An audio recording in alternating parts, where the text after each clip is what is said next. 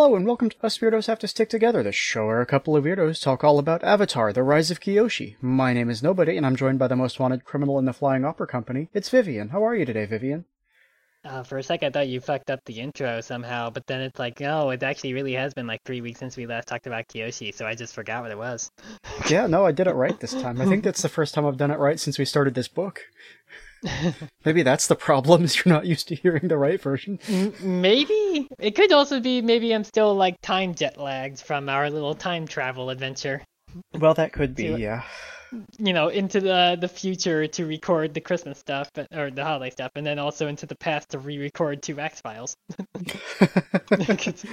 uh, and then slightly forward into the past because i had to record an outro for the show that we messed up for this week so well, that was a separate venture of yours. That's yeah, like, yeah, yeah. I like, did that solo. Yeah, that's like Marty getting in the t- into the DeLorean at the start when Doc is shot, and it's like, well, that's different. It's not both of us going at the same time because we got to do something together. I mean, really, I plan to do all of them solo, but we're just so bad at telling each other what we're gonna do. we really should. You would think after like almost two years of doing this, maybe we should actually like be a little bit more communicative about stuff like that. yeah. Yeah. Like how often have we had to be like, what chapters of X Files are we reading this week? And then like only figuring out like Saturday night, like a day and a half, like a half a day before we record. yeah, but uh, I mean that's different than like time travel is a major plan that we should be discussing. Yeah, you know, you can't just get in the epoch and just fly off to like uh drop off one of us to go replant the forest for 400 years. Yeah, sorry, I don't that's follow. A, that's a Chrono Trigger reference. Okay, fair. there's, there's a side quest you can do where like you realize, oh, there's like a like this place used to be a forest, and like you drop off Robo, your you know obviously robot friend because they got very creative names back then, mm-hmm. uh, to replant it over the course of 400 years. Then you go back to find him, like kind kind of still like a bit functional, but like all rusted over. So you fix him up and then get him back in the party, and like, then you're like, hey, you, you did a side quest and got stuff because a lot of the side quests in Chrono Trigger are kind of short like that, from my recollection, and it's mostly just like kind of using time travel and being pretty open about it. huh. It's it's kind of funny how like a lot of time travel media is always like we can't tell people we're time travelers, and meanwhile Chrono Trigger is like fuck it. I mean, your party is literally like a robot, a frog knight, a cave woman, and like a dark magician guy.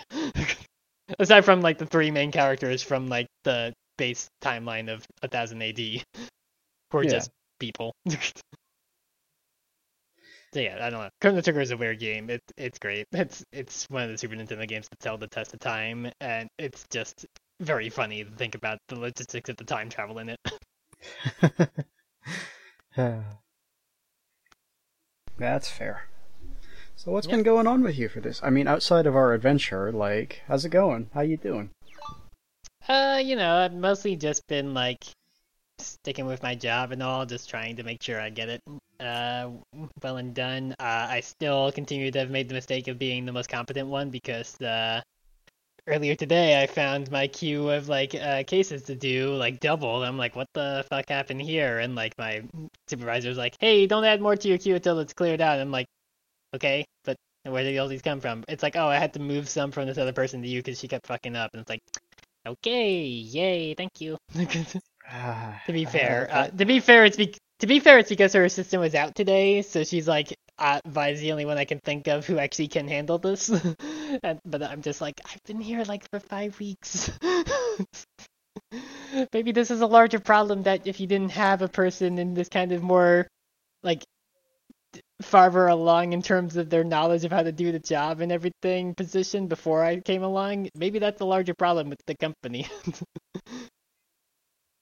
I, I, don't, I don't know. I don't know how they were functioning beforehand. yeah, I nah, don't that's... either. But yeah, no. I mean, you Ooh. gotta you gotta watch out for that. Like, you can't show your boss that you know how to do your job. But but, but I'm a dummy and I can't help it. I can't give 30%. I, uh, I give 100% of my ass instead of 30% of my ass. Alas. Yeah, uh, I don't know. That's that's just me, but like at the same time, it's like it's still not like a difficult job. I'm at least getting like pretty close to the like threshold of cases per day that they basically want you to be at. And for the fact that I've only been there for like five weeks, the fact that they're like, hell yeah, you're getting like pretty much within spitting distance already. I'm like, yeah, I try. and that's All the right. problem. I try. Yeah, I don't know. Hey, at the least, it uh, if when it comes down to it, when they actually, I'm pretty sure it's like the week of Thanksgiving is when the like the time frame for when they can actually directly hire me is. So at least I'm pretty much assured to be the easy front runner in that case. So ideally, they actually hire me directly, so I don't have to keep jumping through hoops if I'm trying to get uh any overtime put in, just because I have to keep getting it actually justified by my actual employer because contract stuff and they always are assholes about it because they don't want to communicate about stuff and it's like i was told by my supervisor that i could do this y'all have to pay me for it it's not my fault that i'm actually here doing the work even though it kind of is in a way but well can't complain about uh, having a little bit of overtime and all considering i spent a whole four months not having an income so you know yeah. yeah. Uh, but yeah, no, aside from that, uh, I at least started the admissions paper that I'd mentioned Nice, nice. last time. Uh, I have to like shore up a little bit of it, but I am like roughly like a third of the way through it. I, I did get all three of the letters of recommendation from my former teachers who actually responded. Two didn't, like one of them being the only college professor that I actually knew. So, oh well. To be fair, she was like already like 70 or so when I was actually a student there over a decade ago. So she honestly might have just retired or even passed away since then. I don't know. Oof. Yeah, I don't. I'm not sure. I, basically, like they didn't even list her on like the college like English department stuff anymore, which makes me think that at the minimum she had to have retired. I think. I would assume like, so, I- yeah. Yeah, like I could only find her on LinkedIn, but it's like her profile was just basically empty, just like basically just a filler thing.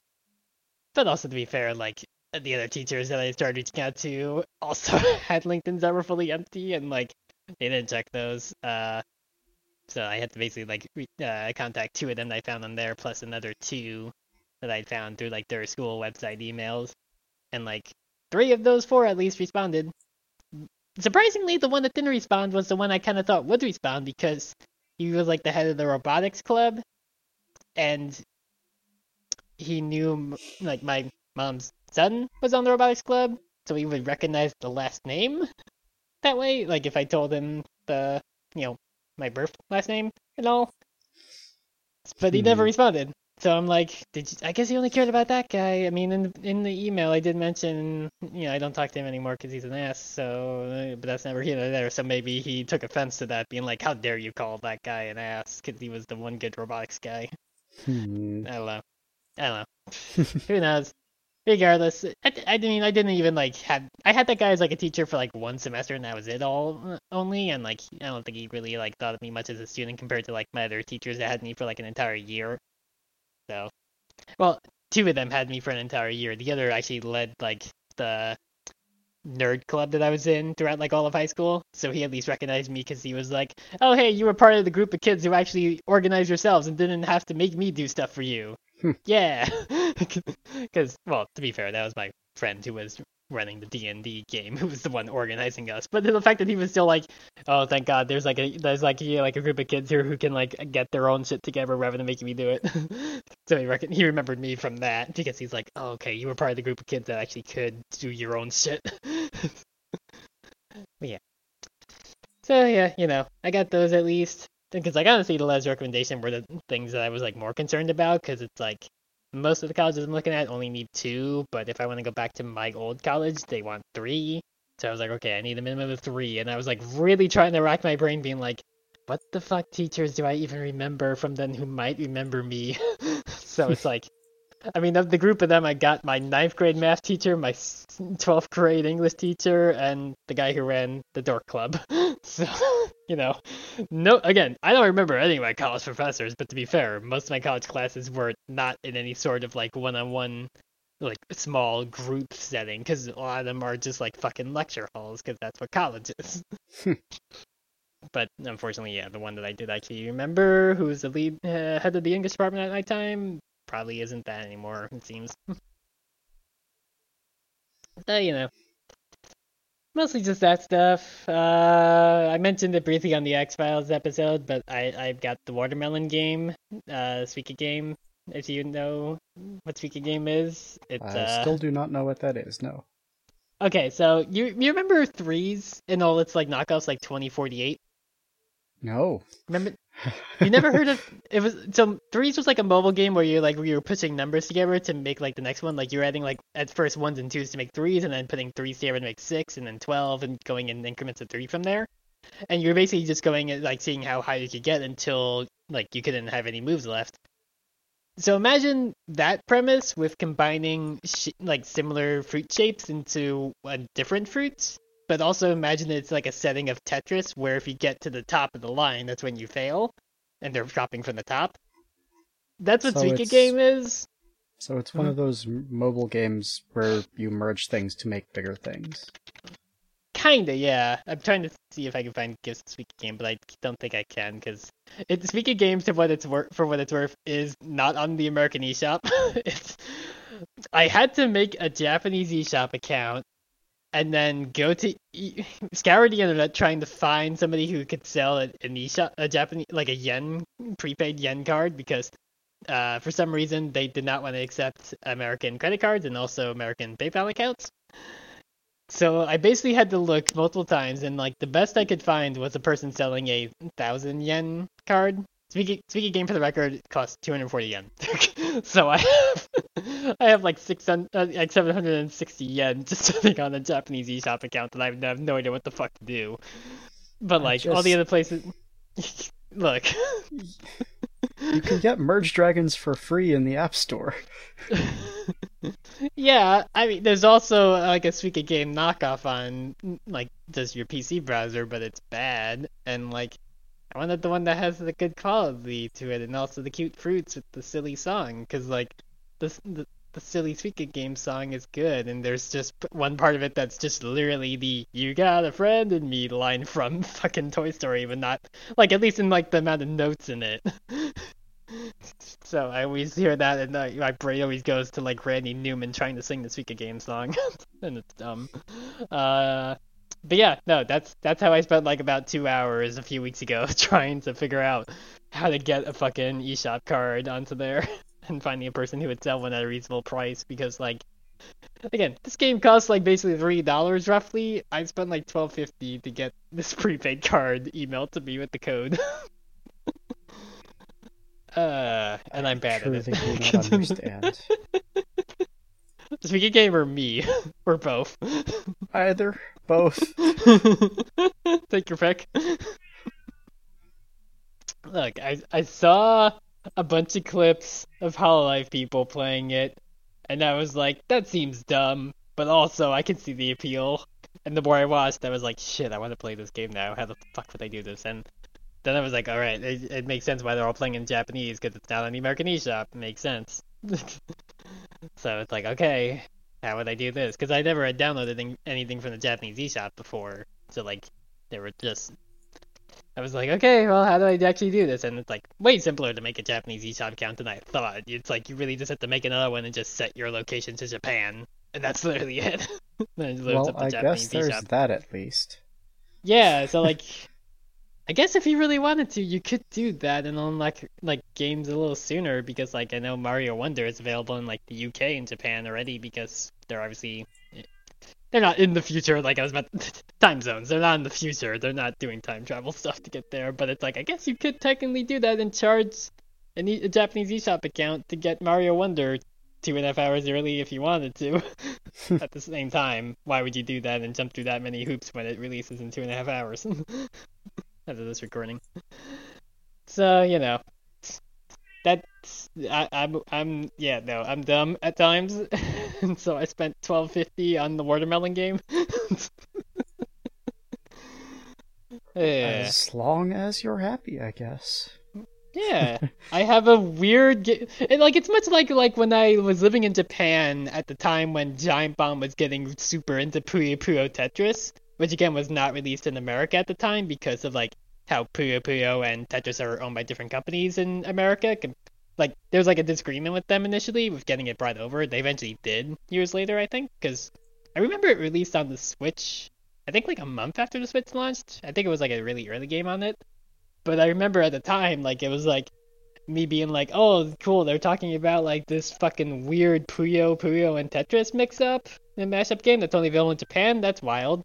And then I was like, "Wait, I'm fucking in Japan. I could stop by a Bic Camera if I wanted to to get this shit, and I did."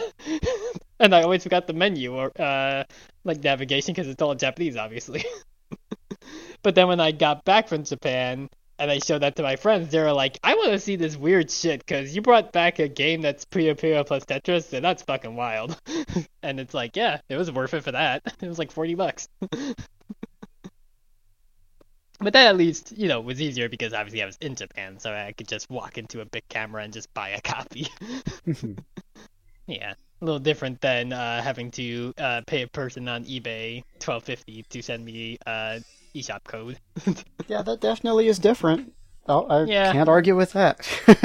Yeah, but I mean, I kind of had already done that before because, like, when I was living in Japan, I also did that for like uh, charging my PlayStation account and my eShop account in order to get uh, Pokemon uh, Alpha Sapphire Smash Bros on the 3DS, which I also totally had forgotten that Smash on 3DS released until like about a week ago, and I was talking to my friend about it, being like, "Wow, you remember how they released a 3DS version of that game? That was yeah, it was the best one.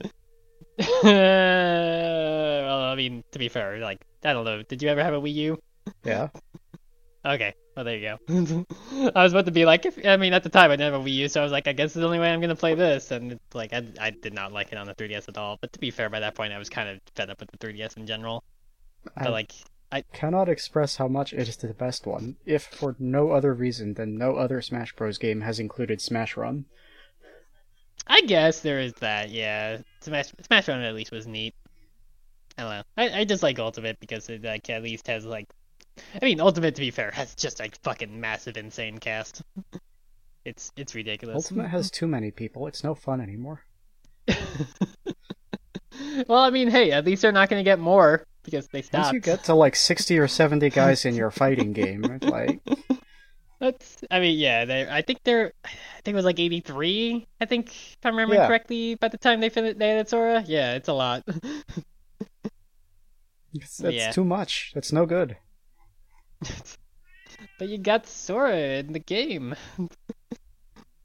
I don't care. Also, you- I don't know. I, prefer I mean, I Sora like. exploded forever than for him to be in Smash Bros. I mean, hey, for what it's worth, I like Ultimate because it has the Inklings. That's all I really needed. Pit- Pity they never actually put Octolings as playable characters in that, because like, like Smash Ultimate released a year. No, no, not a year. It released uh, only a few months after Octo Expansion, which added the playable Octolings finally to Splatoon. So it's like, you know, especially when they introduced Echo Fighters, it's like, oh, Octolings would make so much sense, and then they just didn't do that. Like even not as like just a different like skin for the Inklings themselves. It's just like you have eight different colors of Inklings, and it's like, how come you don't at least have Octolings in there? Eh, they just don't. Yeah, nah. It's like I mostly it was like those and on uh, PS4 in particular. I remember it was Shadow of Mordor and uh, Dragon Age 3 were the games I bought on that with like having to buy a markup to get a US like an American uh, PlayStation Network card to be able to get those games because I got them both. I got them both when they were like on sale during like a like November thing. I remember, Was it but like it? yeah, but I got. Uh... no, I guess overall no. I like Shadow of Mordor at the time for what it's worth. This may come as a shock, given Mhm. everything that is me, but I never played Shadow of Mordor, so. Okay, I thought you were about to be like, I fucking hate Shadow of Mordor. Well, that's the Yeah, thing, no, is I never played it because I assumed I would hate it, so. I mean, it, it like literally is just like the Batman Arkham combat, but in Lord of the Rings. It's Yeah, but they made Shelob a sexy lady for some reason. Uh, to be fair, she's in the second one. I don't think she's in the first one. I never played Shadow of War because of the Really? bad like. Then I don't know what it was. There was definitely something that turned me off of the first one. Yeah, I'm I'm I'm pretty sh- I don't I'm pretty sure Shelob was only in the second. I don't think she was in the first, from my recollection. Well, then I do not remember what it was. Yeah, I remember when they said she was gonna be a sexy lady and all, and it's like, no, she's a spider. But like, I'm Mhm. pretty sure that was the second, yeah. But like, I never played Shadow War just because of the bad microtransaction bullshit.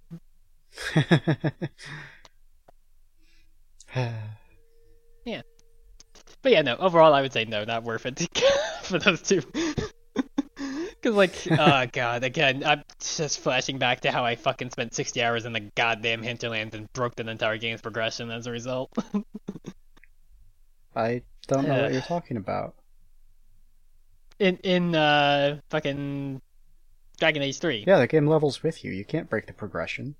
I know it's because I like I crafted so much stuff that I just had way better stuff than anything the game could throw at me, and I just caked Oh, walk well, through the rest of that game as a result. That's a different That's a- thing.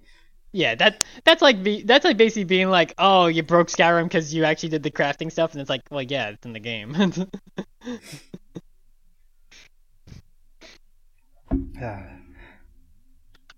Well, yeah, alright.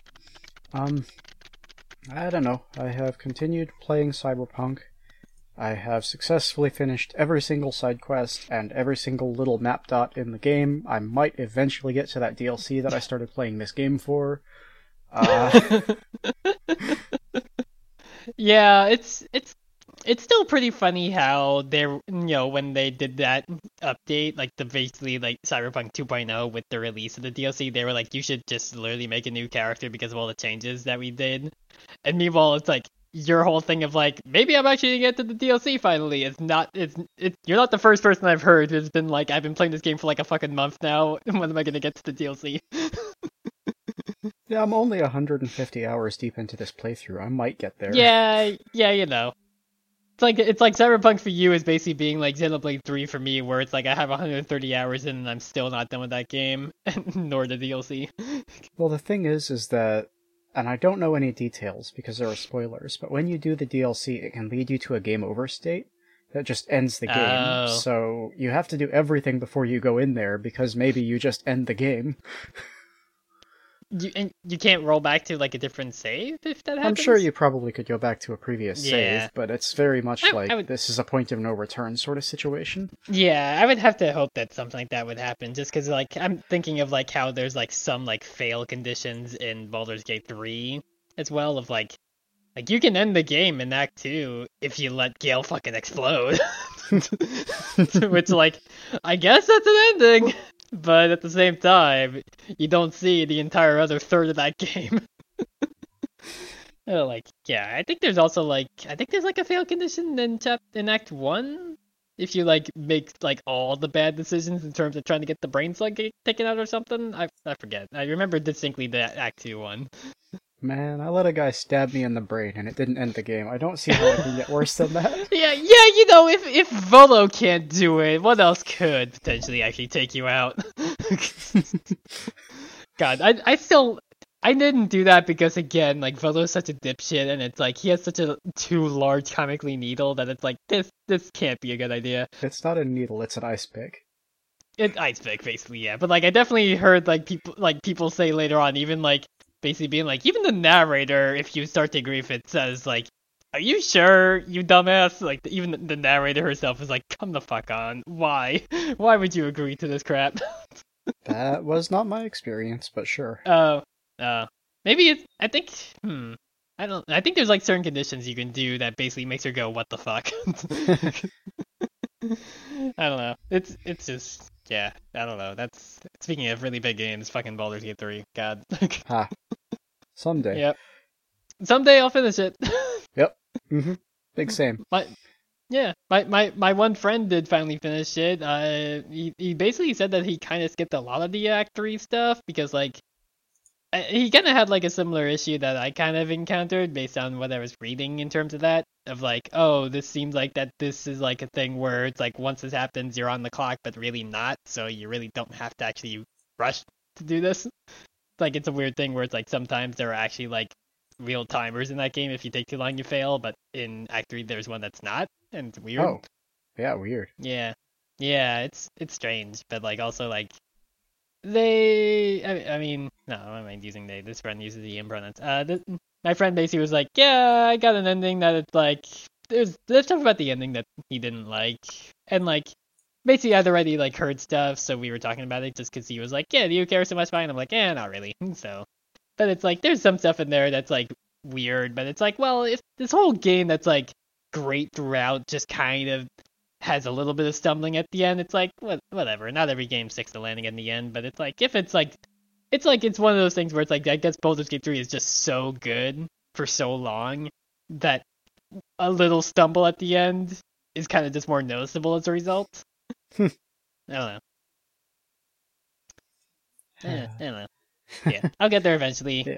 It's a great game, but it's so long and so big. And like, I got to the city, and like my immediate choice paralysis was just basically being like, uh, I don't have the time to look at all this stuff in the city. I gotta come back to this later. Honestly and legitimately, same. I I did the Yeah. exact same thing. To Once I be fair, also- bridge and into the city, I just I couldn't. Mhm. Yeah, like I also had gotten I, I well to be fair, I actually did like uh, at least like one major companion quest there because I did Will's. And like but basically past that, I was like oh, by the time I was there, it was like near when my job was starting, so I was like I'll get to this when I have the time. And I, I don't know when but I'll get there. there's there's a lot of games that I played and meanwhile it's like I just keep playing fucking Fortnite because during the Halloween event. Uh, the other thing that I've been doing is freaking Magic the Gathering again. I did see you talk about the uh the fucking Fallout expansion that they're releasing. Yeah, I mean they were talking about that today, but no, what the the the Doctor Who set just came out, and so I got got, and if I have my way, it'll be the last time I ever buy Magic cards. But as I think I have proven on this show, my will when it comes to buying cardboard is incredibly weak. Um, I mean, it's like I guess Magic the Gathering to you is like Pokemon to me, where it's like me just being so sour on Pokemon for almost the last decade, and it's like I know when they announce Gen 10, I'm probably gonna buy that shit, even though I barely played Scarlet and Violet. well, it's kind of like I like the game. Don't get me wrong. Mhm. I just hate the company and everything about it. yeah, yeah, because it is like Wizards of the Coast and everything. Yeah. Like, for instance, today I got an email from Wizards of the Coast advertising this friggin' It's a necklace with a D20 in it, but it's in pride colors, and they want me to buy it for $35. Mm. And It's fun. It's funny you mentioned this because I was just about to take a sip of tea from my Pride Dice mug from Critical Role. okay, yeah, but uh, that's like. Listen, yeah, Critical it's- Role is a team of creators, and yes, they're rich, and yes, they're like whatever. I don't know what the word is. Yeah. They're they're well known, but they're not the corporation. Yeah, they're they're they're not. The, yeah, like they at least like. To be fair, it's a, like again to Critical Role's credit, they have really like helped popularize D and D in recent years. Really, yeah, I don't show. like that as the thing. Yeah, I guess there's that. But it's like D and D. I remember like when I was a kid playing 3.5, it was like still like D and D being like, ah, D and D's the nerd thing, but it's like D and D's cool now. So there's D&D that. is a parasitic weed that chokes out every other plant in the world. like, I mean, yes and yeah, yeah, but like it's it's also like it still has like a little bit of like I still have a certain fondness for it because again that like 3.5 is how I met my current friend group and all. so it's like I get again we haven't played 3.5 in fucking years because 3.5 is fucking busted in a lot of ways, but then again 5e is also busted in other ways. At any rate, my point is, they want me to buy this $35 D20 Mm-hmm. on, frankly, a trash chain. Like, yeah, that's like just a cord. That Yeah, sucks. mhm. and meanwhile, Emily Gwen, the creator of the lesbian pride flag, is now homeless because she didn't get enough donations Uh-huh. to make rent. And it's, yep. Like- Mhm. this isn't helping people, wizards. No. And neither is calling the Pinkertons on them. Let's not forget this is that company. Yep, yep. let's let's never forget that. Because that was also over Magic Gathering cards, right? It was. And guess it's what? like Starting next Mhm. month, uh, they're raising the prices of all magic cards. So it's like, Oh, cool. yeah, uh huh. Evil, Didn't- evil company. Didn't uh Pokemon Company do that with Pokemon cards some years ago, or like, am I thinking it's like, I I, I think it was either they like raised the price or they removed the like some of the amount of cards you used to get. Because like I think booster packs used to be like eleven cards and now it's like eight. I think. I, I honestly haven't kept up with the Pokemon game enough to know, but with Magic, what happened is. So they have three different types of booster packs for Magic. You have the ones Mhm. that are like the fancy alt art that cost thirty dollars a pop. Those are only for the heavy investors. And then you've got the uh, co- the ones that are for more like casual collectors. And then you've got the ones for people who want to play draft games, just pull cards out of packs and go into it right away. Yeah. And the draft packs weren't selling very well on account of like basically everything in the Magic ecosystem said you have to buy the collector ones because you're more likely to get rare stuff out of them. Yeah. And as a consequence, they're killing both of the uh, the draft pack and the the, the, the, the middle tier collector pack, and uh, instead they're introducing one more expensive pack, which supposedly fun. will save the drafting system. Which like, no, it won't. If you want to save the drafting system, don't make drafting more expensive. Yay. also, I was wrong. Pokemon Pokemon has ten cards in the pack, but I feel like I distinctly remember it being eleven when I was a kid. I thought Again, that as well. Yeah, be, being fair, like the last time I like actually got like any Pokemon cards was like back in like the Team Aqua and Magma expansion, like back in like 2003 or 2004. So it's like, Mhm. yeah, I've I've been, I I at some point, because like I had like fallen off for a bit, then I came back when I got back into Pokemon Ruby and Sapphire, because like I skipped like Crystal and everything because like. You know, by the time Crystal released, I was in high school, so I'm like, I'm an adult. Pokemon's for babies, and then like two years later, I was like, who gives who gives a fucking shit? you know, as everybody basically does, usually around the time of college, it's basically being like, nobody gives a crap anymore. But like, uh, yeah, like I I'd fallen off for a few years, then I got back in with that, and like, again, like basically me being like, I have nobody to play this with, so why do I actually care? I think I still have that deck somewhere. I don't fucking know. I still at least just have one deck. I gave away like most of the other cards, but I still have that. I think someplace. Huh. But obviously, but I'm pretty sure like all those cards at this point are probably super illegal, or at least in terms of like for tournament play, just because of like the power creep and everything. So like everything past like a certain point is just obsolete. It do be like that sometimes. Yeah, and meanwhile I say that, and then like uh, fast forward years later, where uh, I spent way too much fucking money on Hearthstone cards, and meanwhile these days I super fucking hate that game. I mean, when the Blitzchung stuff happened, I like intentionally was like, I never want to touch any of this shit again, so I actually like had my whole Blizz account, like Blizzard account deleted, and it's like I have so much money put into this with these cards and Overwatch boxes, and I don't fucking care anymore because this shit sucks. I mean, it's probably for the best.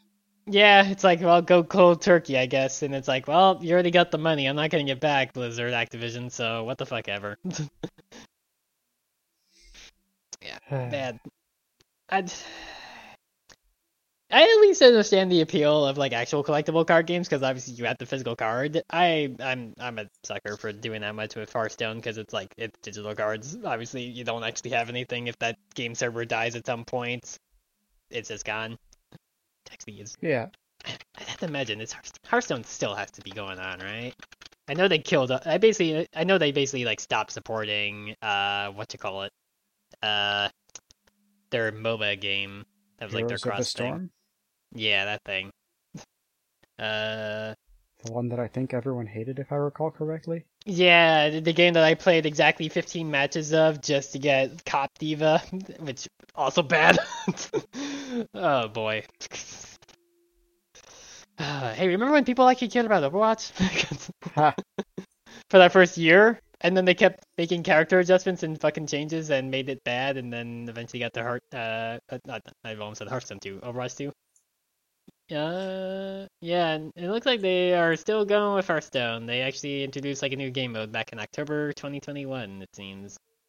Uh, they, nope, they, yep, they have released one card expansion this year, and they still have.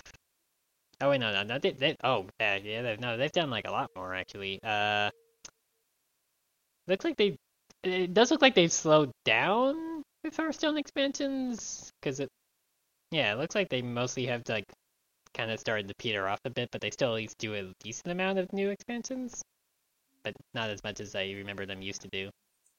Whatever, bad game, sucks, don't play it. Yeah. Um, you know, that is how it be sometimes. Yep. but for the moment? Uh, I was just gonna basically be like, and meanwhile, nowadays they're owned by uh, Microsoft. I almost said Bioware. Bioware does not have the money to buy other companies. yeah, I guess. uh, all right. Well, speaking of one guy who owns everything, would you like to get into our chapters for this week? I, I guess uh, Jianzhu does own everything, huh? He really, really does. he really does, yeah. The, God, is he the fucking Bobby Kotick of the Avatar world? that is kind of his whole deal.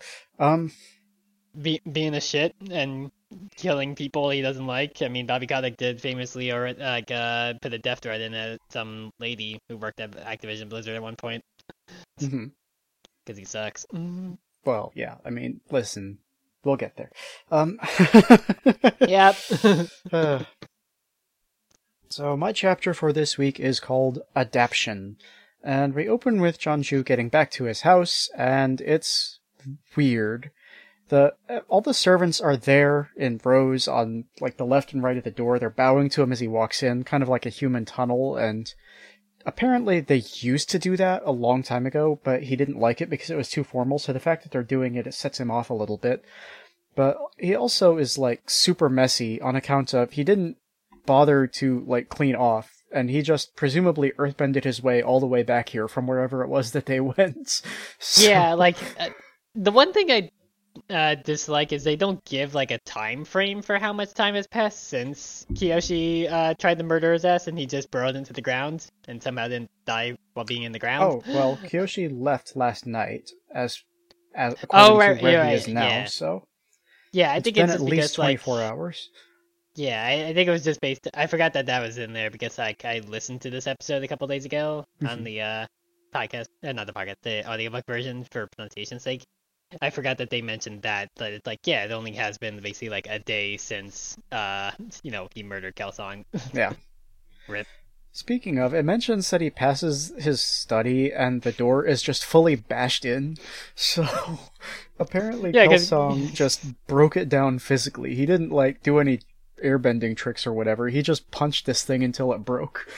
Oh, I get. I envisioned it more like he just airbent it until the door broke because like airbending can be that strong if you really are skilled at it. Like you can just break open. Yeah, I don't like, think that's what happened because it specifically refers to it as bashed and says it's a quote testament to his airbender friend's great strength.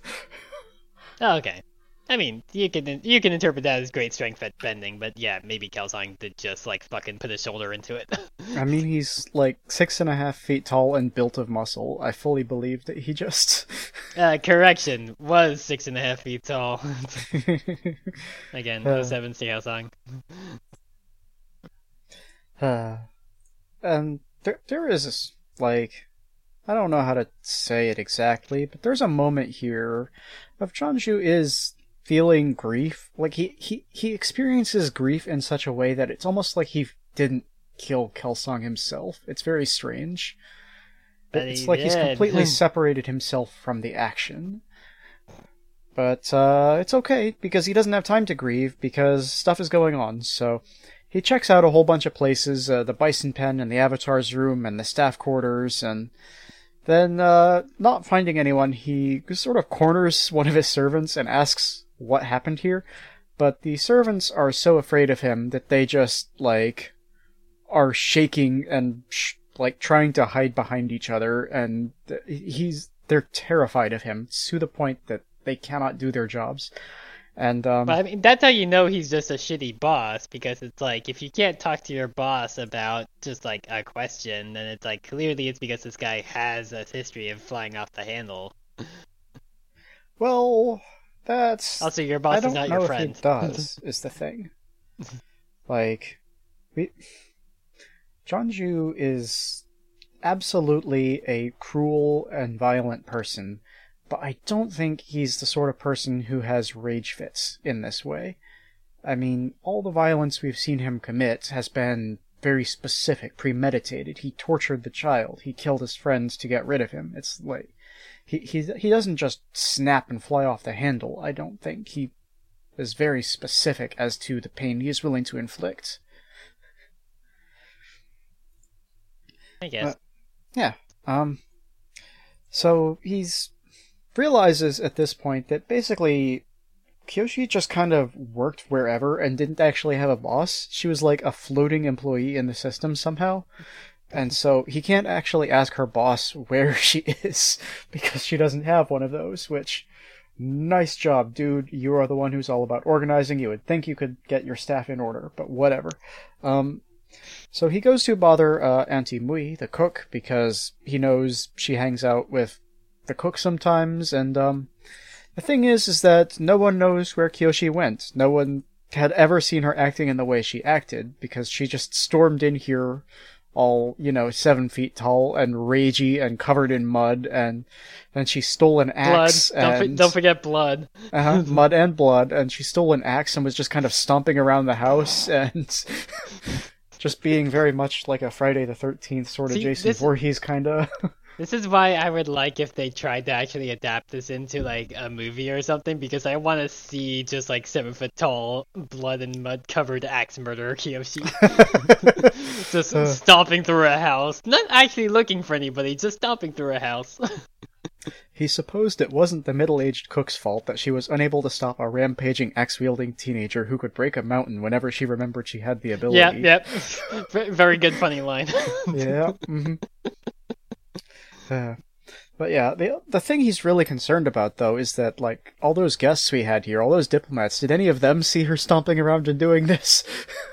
because even in this moment, he's trying to preserve his reputation a little bit. Unfortunately, most of the guests left early to try and beat the storm, so no one saw her doing her um doing her Jason thing. Um. So since they don't know where she is, he dismisses the staff and just kind of wanders, uh, floating through the hallway in a daze because he doesn't have a plan and that's never happened to him before. And this eventually he just sort of bumps into Hei-Ran as she returns from a meeting with the fire navy and um yeah, she's ah this is so weird. It's he tells her the truth kind of, but he's lying is the thing. It's yeah, mm-hmm. I, I want to find the, the line entirely for how he says this to he her. told her the version of events she needed to hear. Yeah, yeah, aka lied his ass off. Well, yeah, that's the thing, right? Because from what the it okay, Kyoshi being the true avatar, the disappearance of both Yun and Kelsang caused by a treacherous spirit. That is the only lie is that Kelsang was done by a spirit. The rest of it, it's pure truth. He only like he, he's telling the truth here. It's just that he's like doing not so in such a way that he's not telling the truth. yeah, yeah. He's like he's he's saying enough, basically being like, yeah, we were wrong and all, and these two are gone. But he's not saying, well, one, both of them are gone because I fed one to a fucking spirit and then cut the throat of the other. Well, yeah, but he it, again, Yun did die because the spirit was treacherous. That is technically true. It's he's doing very much the same thing I do. He's playing by Fey rules, except for the part where he says that Kelsang was ki- killed by the spirit. to be fair, he attacked uh, Glowworm before Father Glowworm decided to increase what he was owed. yeah, and So he escalated the situation and presented that circumstance where Yun got dragged away. also because he chose to grab like grab Kyoshi and leave Yun. well, I mean, yeah, she's the avatar. Still, he could have made something of an effort to go back for him.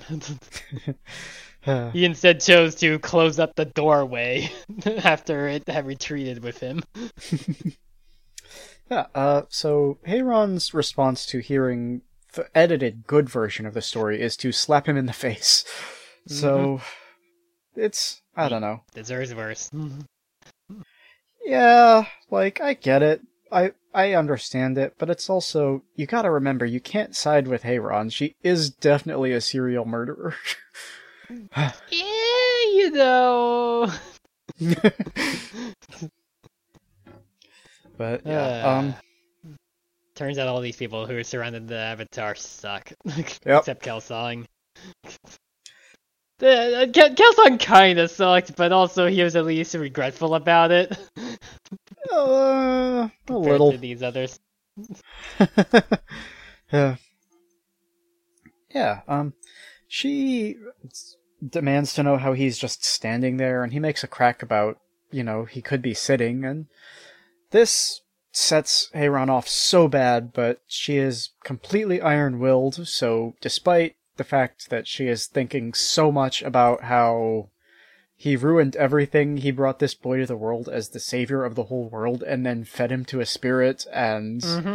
the real Avatar is missing because of you, and also Kelsang is dead, and she's going through all this, but she cannot say it because it would be improper and violate her Fire Nation honor because we're back on that.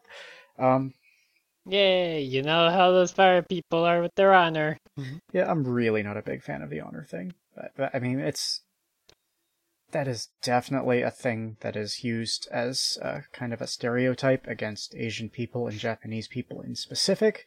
Yeah, And the fact that it's so built into the Fire Nation really bothers me. So yeah, which, which is still like interesting because like it's kind of only there for Zuko in the original show. Like it's not really much of a thing with any other Fire Nation per like maybe uh uh god the uh the Fire Nation bending guy that Aang talks to back in season one, and then also the sword guy that Sokka learns from. Like maybe the two of them care about that, but like Ozai sure as fuck doesn't care about honor, and neither does Azura. I don't think the Azura. sword guy cares Azula. about honor. The sword guy like is a member mean, of a probably- secret society who's willing Yeah. to murk anybody.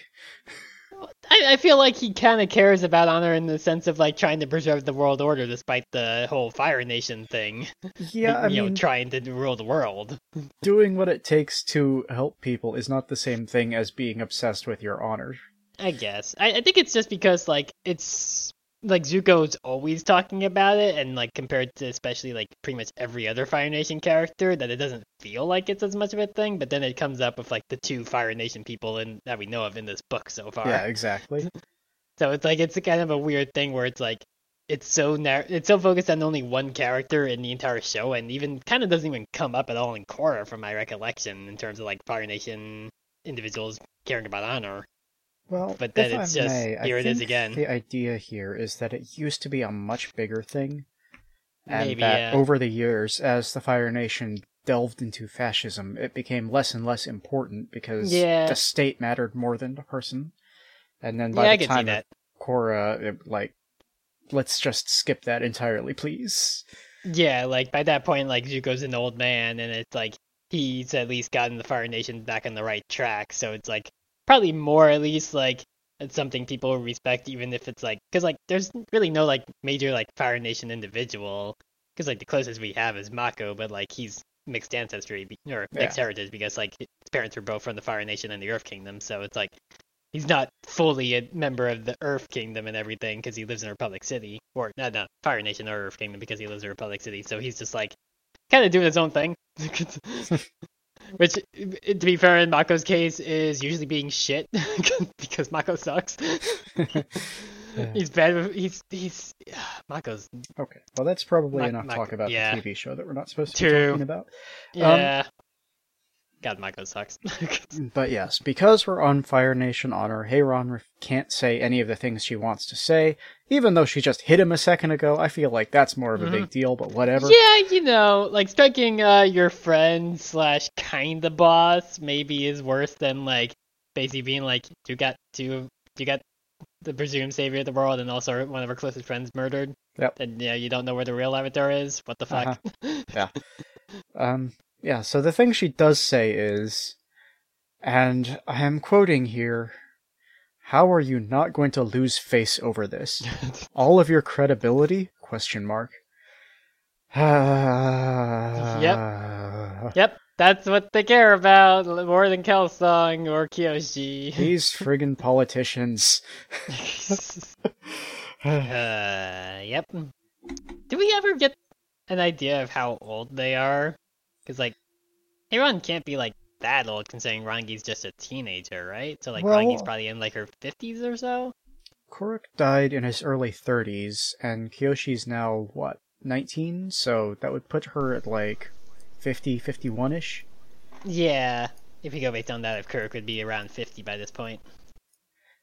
Yeah, I mean, assuming they're the same age, I guess she could have been older Yeah. or younger, but Yeah, but I'm kind of assuming they were the same sort of. Yeah, like traditionally, like team avatars are like relatively around the same age or so. Yeah. Um.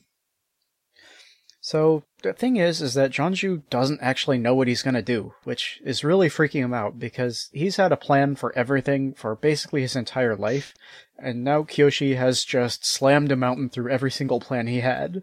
So. she she was kind of coast a lot into slamming that mountain into his way, though. you know, kind of kind of from all the murder he did. You know, kind of forced her hand a little. Maybe a little. Um, and so Hei-Ran's thought is that, you know, if we can make this better, not better, but like we can minimize how bad it is if we can catch her. So, you know, she's like, she's a scullery maid. She probably didn't go far. Sure, she's got a flying bison, but she doesn't know anything or anywhere outside of us. It's fine. And so they decide that they're going to send Rangi to hunt her down because Rangi is Kyoshi's friend and knows where she would go. But the thing is, is that when they summon uh, Rin, who is one of the employees, to ask where uh, Rangi is, Rin is Rin is having a panic attack. Like fully, she Mhm. is so scared that she cannot stop herself from screaming every word she says, which I can only imagine would be a difficult conversation. But she explains, of course, that uh, Rangi left with Kyoshi last night, and um, after the girl is sent away, uh, Jonju makes another joke about like, you know, you could hit me again, but actually, I'm pretty sure what your daughter does is your fault, not mine. Uh, Not the time for it, Janju. Yeah, he's gotten real sassy all of a sudden now Yeah, that he doesn't yeah. have plans. Yeah, Because that is Like, his he- second joke this chapter. yeah. It's like it's really you really probably shouldn't test her patience by basically being like, well, you know, it's technically not on me what she does. yep. mhm. Her face contorted like she was living a thousand lifetimes right then and there, in most of which she melted his eyeballs using his skull Mhm. as a cauldron. Yep. Halloween? Oh wait, it's not Halloween by the time you're hearing Uh, this. I mean, it is leading up to it at least when we're recording this, so it still counts for us at least. Yeah, I guess. um, It's it's still like one of those things where it's like, wow, it's actually still surprising just how often they just talk about like really brutal acts of violence in this book. yeah, but also in this case, it's in this case it's also kind of for comedic effect. Because it's like again, like you know, that's it. It's like at the halfway point, it's like, oh, okay, she's like going through a lot of stress because her daughter's also disappeared, and it's like, no, it's actually because she's just playing all the scenarios in her mind's eye of like all the way she's just gonna murder this guy. Uh. um, so Jonju tries to spin this like, you know, Rangi is a trained elite royal bodyguard. She'll keep Kyoshi safe until they can find her. But, uh, the thing is, is that apparently, uh, Rangi's training is specifically in escape and evading pursuit for some reason. I would not think that that's what you would train the royal bodyguard in, but Yeah. shrug. Um, Also, like, I mean, most firebenders can't really be all that covert because it's pretty obvious that they're firebenders once they melt your face off. Because, like, you know, like most other forms of bending, you can be a little bit subtle about it, right? You can like shi Mhm. like s- slightly shift the earth or slightly move water or just blast somebody with air or whatever. You kind of really can't hide burning somebody. Well, I mean, you can to a degree. Like, if you are I guess. careful with your thermo manipulation, thermoregulation, you could, and I'm, I'm, this hasn't happened in the show, I'm just speculating here, but you could heat somebody up from the inside without, like, setting them on fire. I'm just saying, bring up the temperature five degrees and they're dead inside an hour. Uh, Rangi strikes me as the kind of person who's definitely not preparing uh, heat metal. She's definitely just always casting Scorching Ray and Fireball. Who's talking about heat metal? I'm talking about heat organs. I think close enough. I'm just trying to think of it in terms of like an actual spell in D and D compared well, to like it's not. That's not Well, how I mean, powers there's- work in this system. yeah, true, but there, there's no like boil blood spell. Well, there is in this system. I mean, that's definitely more like in terms of like water bending, if anything, because of blood bending. well, uh, I don't think it is. I mean, if we're talking about blood, particularly, it is yeah because of water in the blood. Yeah, but that's also like we don't usually see transitional states like that with bending, right?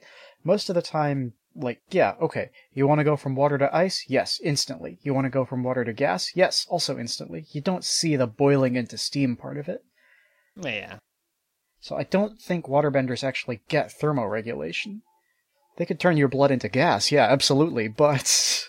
Oh boy, they could turn the water in your blood to ice. yep. Just like I don't know if that's more fucked up than the blood bending or not, because like the blood, like I mean, you're just killing them if you turn their blood to ice. But like blood bending is just kind of fucked in its own right because you're taking away a person's free will, which is like in a lot of ways worse than just killing them. I mean, I'm just saying, like, if you were to decrease very specifically the way the human body's temperature works, you could freeze the cell membranes of every cell and shatter them. Well, we never get that in the show because it's rated PG. Might happen in the books. The books are clearly willing to go other places. True. It could still happen in the books, I guess. uh, like, yes. uh, like uh, F.C. Yee just being like, "Hey, you remember how fucked some of the bending got in Korra in terms of like seeing like a person like airbend some of these air out of their lungs? Uh, check this shit out." ah, I can one up that. that reminds me, I just checked out the first Yang Chen book from the library, so I might be able to have some insight into that soon. oh, there were multiple Yang Chen books as There's well? two of them, yeah. Oh, that make that makes sense if like because like Kyoshi is also a duology. Yep. Yeah. Uh, yeah, and so this news makes Hei-Ran so angry that she's fully like thrashing around and waving her arms. She's Kermit the Frogging all over the place, and eventually she comes to a complete and total stop. And the thing that she realized that made her stop is that like so uh, I mean the thing is is that our best friend is dead. Uh, Like he's dead dead and instead of like taking the time to deal with that and grieve him, we are here playing politics and trying to figure out how to kidnap a teenager and Uh, uh, I I hate I hate Janju's response to this. Yeah, he claims that uh, what they are now is old and responsible, and that uh, they all made a promise to Kuruk, including Kelsang, and that they have to honor his memory by continuing their path to kidnap a teenager. Mhm. Um, and occasionally murder each other. yeah. So he's he's kind of rallying now. He feels better. It's it's very much like he was overwhelmed by everything going wrong together, but it's he realizes when you get down to it, you just need to work on one solution because if you can solve one problem, you solve all of them. That would be the easiest way to do it, right? So the first priority is to get the avatar back, and that should be pretty simple because like any sage or teacher she goes to is gonna know Jonju, right? So he'll be able to get her back, no problem. And um like frankly, she's not gonna go to a different kingdom because even if she did, he has connections everywhere. It doesn't matter.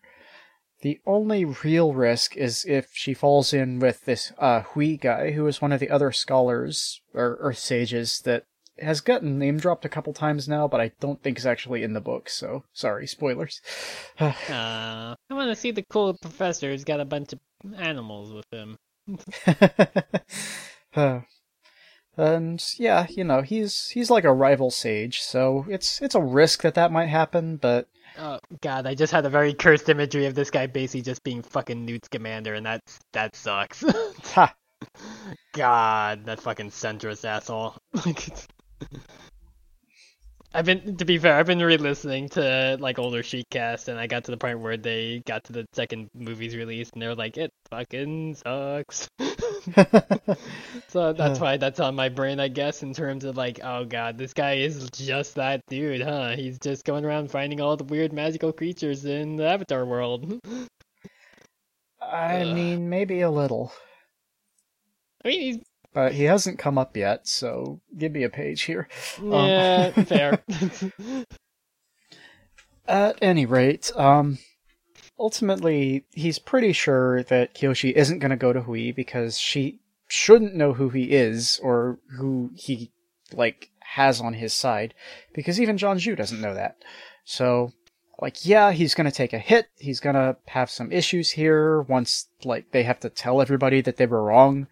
But ultimately as long as they have her back, like specifically following his orders, it'll be fine.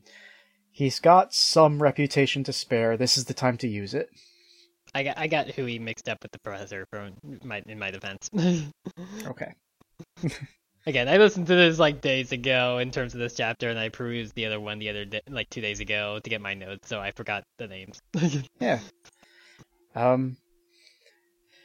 Ultimately, it's like Hei-Ran does have a note here. She says something, which is more than she's done in the past, and she says that it sounds like Kyoshi doesn't want to be here, which I will give her this much. She at least said something, even if she's not going to act on it. She said it, which is better than she's done so far. Mm-hmm. And that's not saying much considering the things she stood by for. but, you know, uh, his answer is that they'll worry about that later. It's fine. She's a kid. She'll figure it out. This is better for her. We get to make the plan. Um, but ultimately, he needs uh, Hei-Ran to write a message to uh, the head of zoology at the Ba University, specifically because he needs a Fire Nation stamp on it. So I guess rather than having someone just stamp it with that, he's got to have Hei-Ran actually write it. Um, they are writing to Professor Shaw, which is a weirdly Western name for this series. Yeah, I, I just realized that too. hmm. Yeah. Um, they need to borrow some of his specimens. Maybe Professor Shaw is like uh, the Earth King's regular ass bear Bosco. where he's like the one and only guy who's not Asian for some reason in this world, much like how Bosco's the only animal beside those uh, snakes that we established uh, that is like just not a hybrid animal. so maybe Professor Shaw is the token white guy for some reason. uh, well, I mean, isn't there implied to be an India somewhere that we never actually see? Maybe there's another continent on the other side of the world that's just white guys. I'm not sure now that I think about it. I don't remember hearing that, but yeah, we. I mean, we never get the full context if like the entire map of the like different like foreign nations is like the entire world. It's like you know, it's like never implied if it's like okay, yeah, that's like basically if you're looking at like a map of our world and everything where it's like one side connects to the other because it being round and all. So I I don't know. Yeah, don't... that's certainly fair. I'm just thinking about the the guru who shows up to Yeah. help Aang and like he's definitely Mm. not any of the other nations, so he's got to come from somewhere. Yeah, I'm trying to. Well, like, isn't the guru just kind of hanging out in like one of the air nomad temples? I'm trying to remember now. I don't. Re- it's been a while since I've rewatched that show, and also again, you shouldn't watch shows at the moment because of the strikes. Yep. Uh. Yeah, no, I, I, I don't. I just don't distinctly remember. Like, I don't remember hearing anything about there being like other continents in the world that we just never see from like Well- the foreign nation maps. It, like it's never explicitly said. I think it is implied by the fact that his cultural upbringing that he displays is so vastly different from the other four nations. It's certainly possible that he is just a different from a different group of people who live in one of those nations that we just never see, but Yeah, it the at world least implies to me that there is more groups of people out there that than we Hmm. have like eyes on. Yeah, th- this one person says the world of Avatar is almost entirely East Asian, with virtually no South Asian influence at all, except for at least two Indian-inspired individuals, which are Guru Pathik and Varrick's unnamed Swami. I don't remember who is that character when it comes to Varrick. uh, given that it is referred to as Varrick Swami, I would have to assume some sort of spirit leader that teaches him how to meditate. Oh, right. There is definitely a part. Yeah, there's definitely a part where like uh, Taber Bolin or Mako walk in on him as he's like doing like some sort of like meditation sort of deal. So yeah, because like to be fair again, like whenever I think of Varrick in terms of like somebody with him, it's usually just Zhu Li because Mhm. he's just always there. so I was like, it can't be Zhu Li, obviously, because she has a name, first off, and also she's not Indian. So yeah, there could be, but also, it, I mean, there might just be like, I don't know, pockets of like uh, India-inspired individuals just hanging out in this Yeah. world from the like, map of the four nations that we see. Because like I was trying to see if there's like anything about like if there is just more on the map that we just never see, but I couldn't find anything about that just from a quick Google. Yeah, either way, um, there's at least one white guy here, and we don't know how that's possible. um, yeah, yeah. Again, like uh, fantasy America also exists in this world somewhere, and that's where Shaw is from. Yeah, uh, so th- th- they're just gonna borrow a couple of his specimens, um, the ones he got in his latest expedition. She wants that this cover story is that she wants to display them in the Fire Nation because they're just so very cute and cuddly, and you know, blah blah blah. It's fine.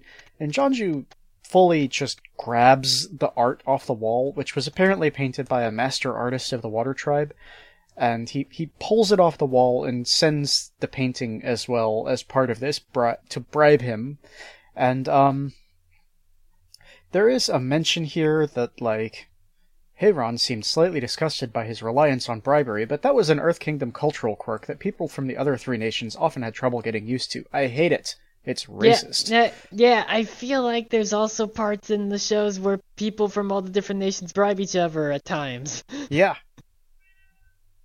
Anyway, Jianzhu wants to borrow the Shirshus, as if we didn't have enough zh zh sounds.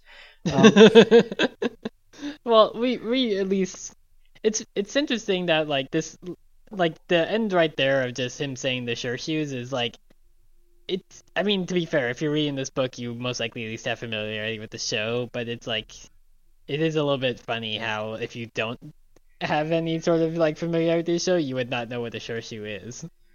Yeah, so I guess it, it's not, I don't think, ever brought up in the book, but the Shirshu is one of very few animals in the Avatar world that isn't, um, it, it's a hybrid animal, but normally you just say, you know, badger mole or whatever. Yeah, And in this case, it has a unique say that I name. didn't I didn't even think of that until you just said that.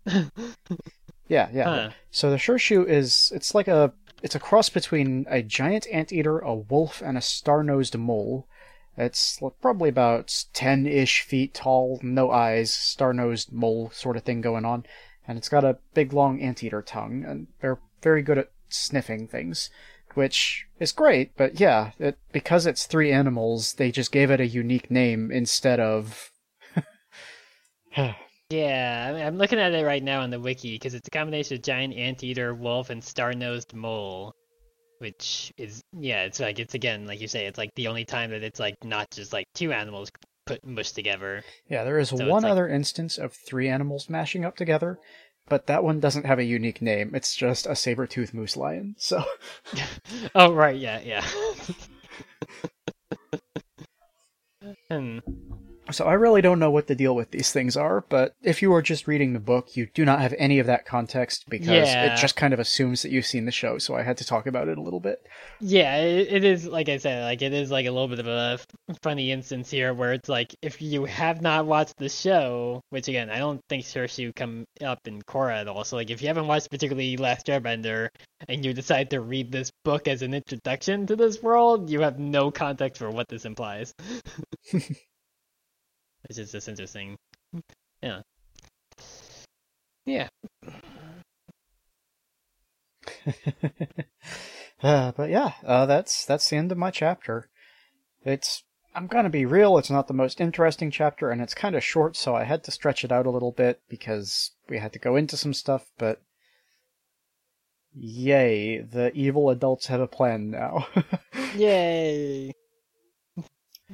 And one of them finally dusted himself off after a day. Took him long enough, right? yeah. The man has the power to control dust. He could literally just. Yeah, he, he could literally just bend it all off of him like he's casting prestidigitation, but he chooses not to for an entire day. Yep. All right. But for the moment, I think we need to jump to our Patreon. Mm-hmm. Yeah, you can, of course, always find us at patreon.com slash usweirdoscast, where we do our best to make sure you are entertained. the primary way we do this is by letting you have a 13 week advance on our other show, The Ax Files. You know, that's like 20-ish hours of audio. That's that's almost a day of entertainment right there. Oh, that's yeah. Now, now you put it like that, that's like, oh yeah, that's a lot actually. Yeah, yeah, yeah, yeah. And uh, we also do other stuff. For instance, every week I write a queer book review and recommendation. Um, I think as of this recording, I have 40 of those out now. There's a lot of a lot of gay books out there. yeah, and uh, I usually will just go ahead and boot up whatever fancies me on my PC or PS5 in terms of playing it for like sometimes close to three hours, and I don't know how many of those I've done at this point, but it's a lot. yeah, yeah, even more hours of content.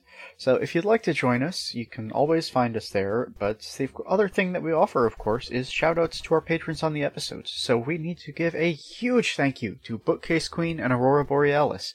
We couldn't do it without you. Yep, we appreciate your support and hope you stick around. Yes, indeed. And we hope you're enjoying your rewards like I say, there's a lot of hours. but uh, with that, I think we should probably get back to the show because folks are listening to different hours of content this very moment. Bye. Bye. Alrighty. so yeah, uh, we will continue with chapter 14, which is called the introduction. I got the long chapter this week. My chapter is like Something like easily twice as long as yours, I think it was. yeah, but you had to introduce all the new characters. True. I mean, yeah, it is a literal introduction because we were introduced to multiple new people. But yeah, uh, I guess I'll at the top here I'll give a content warning for terrible teeth stuff because uh, Kyoshi is having a bad nightmare. uh, so if you don't like that, skip ahead. I guess like 20 seconds because like yeah, she's basically having a nightmare. Uh, you know, similar to how Rangi had one like two chapters ago. So they're just trading off, I guess. Uh, Kyoshi dreams of basically trying to open the secret bottom part of the box where she kept her parents' gear. I'm presuming that this is like part of the box she actually did open when she opened it. Uh, this might just be her dreaming it because I don't think she would have like willingly left the box behind if she knew that there was more stuff in the secret compartment. Yeah. But yeah, yeah. Uh, and two people who I presume to be her parents show up and basically just kind of act like really like like I, I wrote doddering. I don't know if it's pronounced doddering or doddering. I, I wrote it and then like I had to say it there. I was just like, uh oh, I think it's doddering. Uh, yeah, they act like doddering towards her in like a very creepy way as the box burns her. And again, teeth stuff. Uh, her teeth turned basically just like falling kind of apart, just pretty much falling apart and swimming around her mouth. It's gross. uh, and also the man turns into Jianzhu at one point. Uh, um, you know, with his face and name, yeah, face and voice. Sorry mm-hmm. to interrupt, but since they are described here, I'm gonna go ahead and drop an image in the chat, which I know is great for our listeners. Mm-hmm. But uh, oh yeah, there is an official image of Kyoshi's parents. Yeah, okay, yeah, I was like pretty sure at least. Like considering that she's having a nightmare, it's like who else? Like two people in particular, a man and a woman. Who else could it possibly be who showed up in her dream? so it's like, yeah, I basically made that assumption that it had to have been them. yeah, yeah, yeah. Yeah. Yeah, I guess it makes sense. It's like, I mean, yeah, her mom has the little like headdress, and her dad wears the makeup, so it's like, I guess it makes sense with where Kyoshi gets both from. It surely does. Yep. However, yeah. her mom also has a bunch of snake tattoos. I think Kyoshi should get a bunch of snake tattoos. Yeah, like yeah, that's something I don't bring up in the description, but yeah, like describes the woman as having snake tattoos running all down her arms. I don't think in the description it mentions that she has it going up her back and like even like on her forehead. I don't Just, think it does, no. Yeah, but no, it's red. yeah. Uh, but yeah, basically, uh, Rangi eventually wakes her up from the dream with news that they've arrived in Port Chameleon Bay, where they're basically just doing a once over of it uh, before landing, just to scout out stuff. Because Rangi's one in charge, so of course he's going to be cautious. Uh, Kyoshi had uh, led them here according to the instructions in the journal that she has. And again, I'm gonna fuck up this pronunciation. I even listen. I listened to the audiobook and everything, and I forgot to look it up again with this. But they're basically looking for Madame I'm gonna do my best here. I think it's uh Kichi. I, I, we don't get we don't get introduced to this person at all. It's just that this is her tea house. so I- It's just like the name of the place. It's not even. yeah, it's just like Madame Kishi's uh, tea house is just like the building that they're looking for in particular. I would Again, guess Chiji, but yeah, it doesn't actually like. yeah, again, I'm, I'm really trying to think to how the pronunciation was in the book, but uh, the audio book, but I just don't remember. Again, doesn't matter. This character's not here. If she shows up again, I'll actually look it up proper. But yeah, uh, but yeah, they basically find this tea house amidst this really ramshackle town. That there's like very few actual like large buildings at all in this place. It just it's kind of just run down. Uh, they have to land some distance away to keep Pengpeng hidden, since news of a Sky Bison without an airbender would inevitably find its way back to Jianzhu, because, of course, this guy runs everything. So, after they promise to come back for her later, they set out on foot into the dismal town, and it's like really desolate fields that barely support any sort of life. Like, they're like, this town supports life in, like, the most generous sense, is kind of how they put it in the narration. it's like, eh, there's people here. Whether they're really truly living or not is another issue. Uh, yeah. Rangi uh, sheds enough of her like copness to say that people shouldn't be forced to live like this, and she actually had heard about Kyoshi's childhood before Kelsang had taken her in, because apparently Auntie Mui talks. so, I, I'm guessing it was probably Kelsang who probably confided in Auntie Mui here, because I don't think Kyoshi would have told her.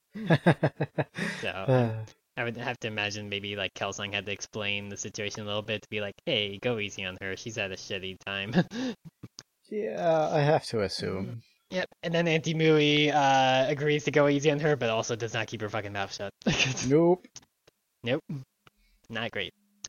Uh, Rangi just finds it repulsive that the townsfolk really did not give a shit about her when she needed them, which is why she's always trying to coax Kyoshi into stop being nice and just go apeshit.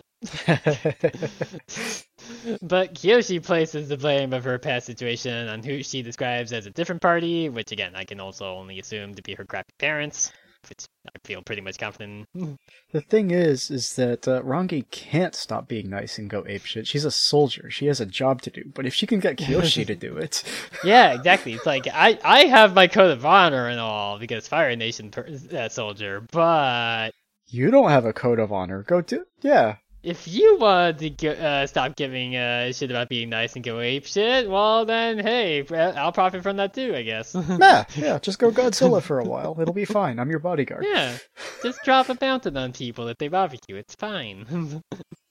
Uh, Kyoshi actually brings that up directly because she dismisses this because anything she could have done would have thoroughly destroyed the various shitty kids of the town because she's like, I would basically be dropping mountains on them at that point because I don't have any fine powers over my bending and everything. So it's like, it would be disproportional whatever I did to them. Also, they were like half my size. I would just stomp on them. But she also then asks if uh, the Fire Nation would allow this, like, basically property like this. She basically like kind of phrased it as like, well, I mean, like clearly even like the Fire Nation themselves wouldn't be able to like make sure everybody has enough too, right? And Rangi does admit that not everyone gets an equal share of their prosperity, but perhaps someday they can. AKA, she's really foreshadowing the Fire Nation doing the global colonization conquest, huh? Whoops. You know, maybe maybe someday the world will uh, bask in the glory of the Fire Nation. Oops. yeah, maybe in like say 300ish years. yeah, you know, fa- fast forward to uh, the first time Sozin's Comet shows up, and uh, well, not Rangi's descendant, but like one of the Fire Lord descendants deciding, uh, I could do a colonization on the global scale, right? and also do a genocide. and like, whoops. Yeah. At any rate, uh, they reach the tea house where they just find an old man sleeping across the doorway, and he like jerks awake at their approach. Uh, he's described as just basically being just like a really like, in a really sorry state of things, and like having his like uh arm shiver and stuff from what Kyoshi can presume to be hunger. I'm not sure if that's really the case, as we'll see with this man later on. uh, Kyoshi and Rangi both get both give him some coins to get some food, since uh, Kyoshi knows that they won't be needing money once they're inside uh, the tea house, according to the journal's instructions. And they go and enter the half-finished shop because, like, the old man is like really not described as like letting them pass, but it's really implied that he just like immediately took off from what we hear later on. I do want to like we don't have concepts of value exactly, Mhm. but Rangi specifically gives him a silver piece as her coin, and this is enough to turn his expression to quote outright shock. So I think she just gave him like a lot of money. Yeah, because like I I know it's all I know it's something we brought up before, but like there's like the, pretty much a bunch of different currencies in the world of Avatar. Because like it's described as Kyoshi gives him a few coppers that she has like just like hidden away in her outfit. So it's yeah, like, it, but it honestly treats it like the indie yeah, money. Yeah. I mostly just always remember like in the by the time of Korra, I feel like there's like a unified currency system because I definitely remember in Republic City they use the yuan as Mhm. their form, which I guess is actually maybe like a little bit inspired uh by the.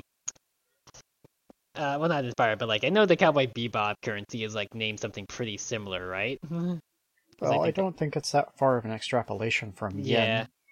Yeah, I, I, th- I think in Cowboy Bebop it's the Woolong, so it's like kind of close. But yeah, it's like it's all kind of like uh inspired, I think, from that as like a like a central source. But yeah, it's like the world of Avatar definitely has just like a bunch of different currencies at times. Like I know that it's like sometimes you see just like giant gold bars somewhere in like a shot.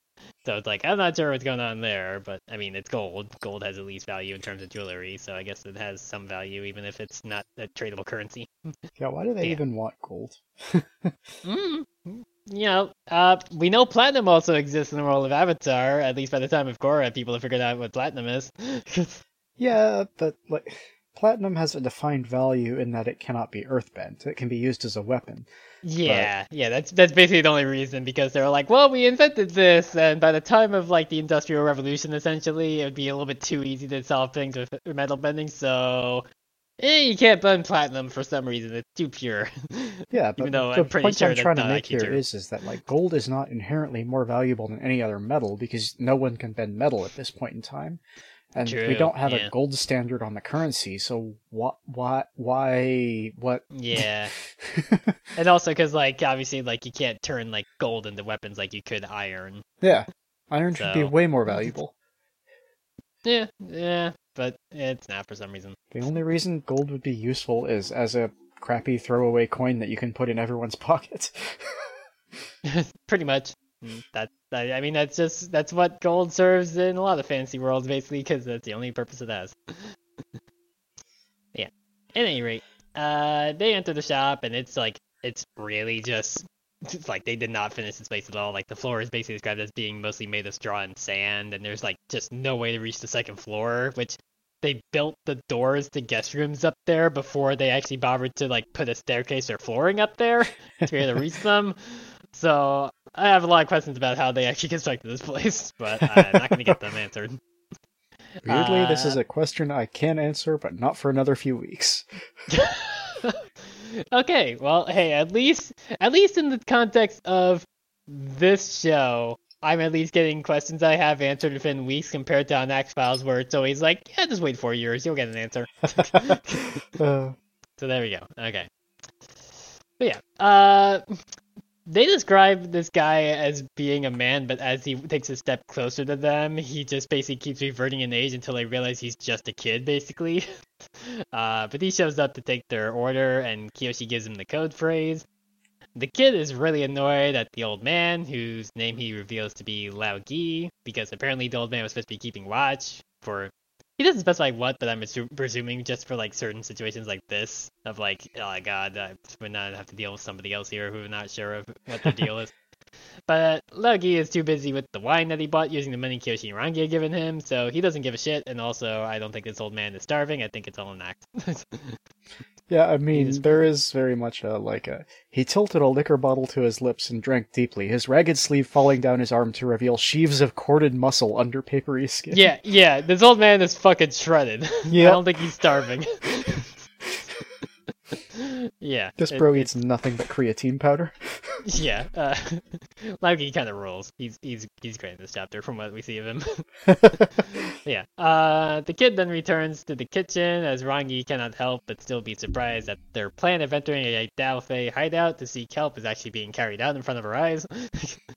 Ki- Kyoshi offers her one last chance to bow out since she, again, Rangi is a little bit of a cop, but Rangi's more worried about Kyoshi than about her own honor in this whole deal because Kyoshi's one leading this.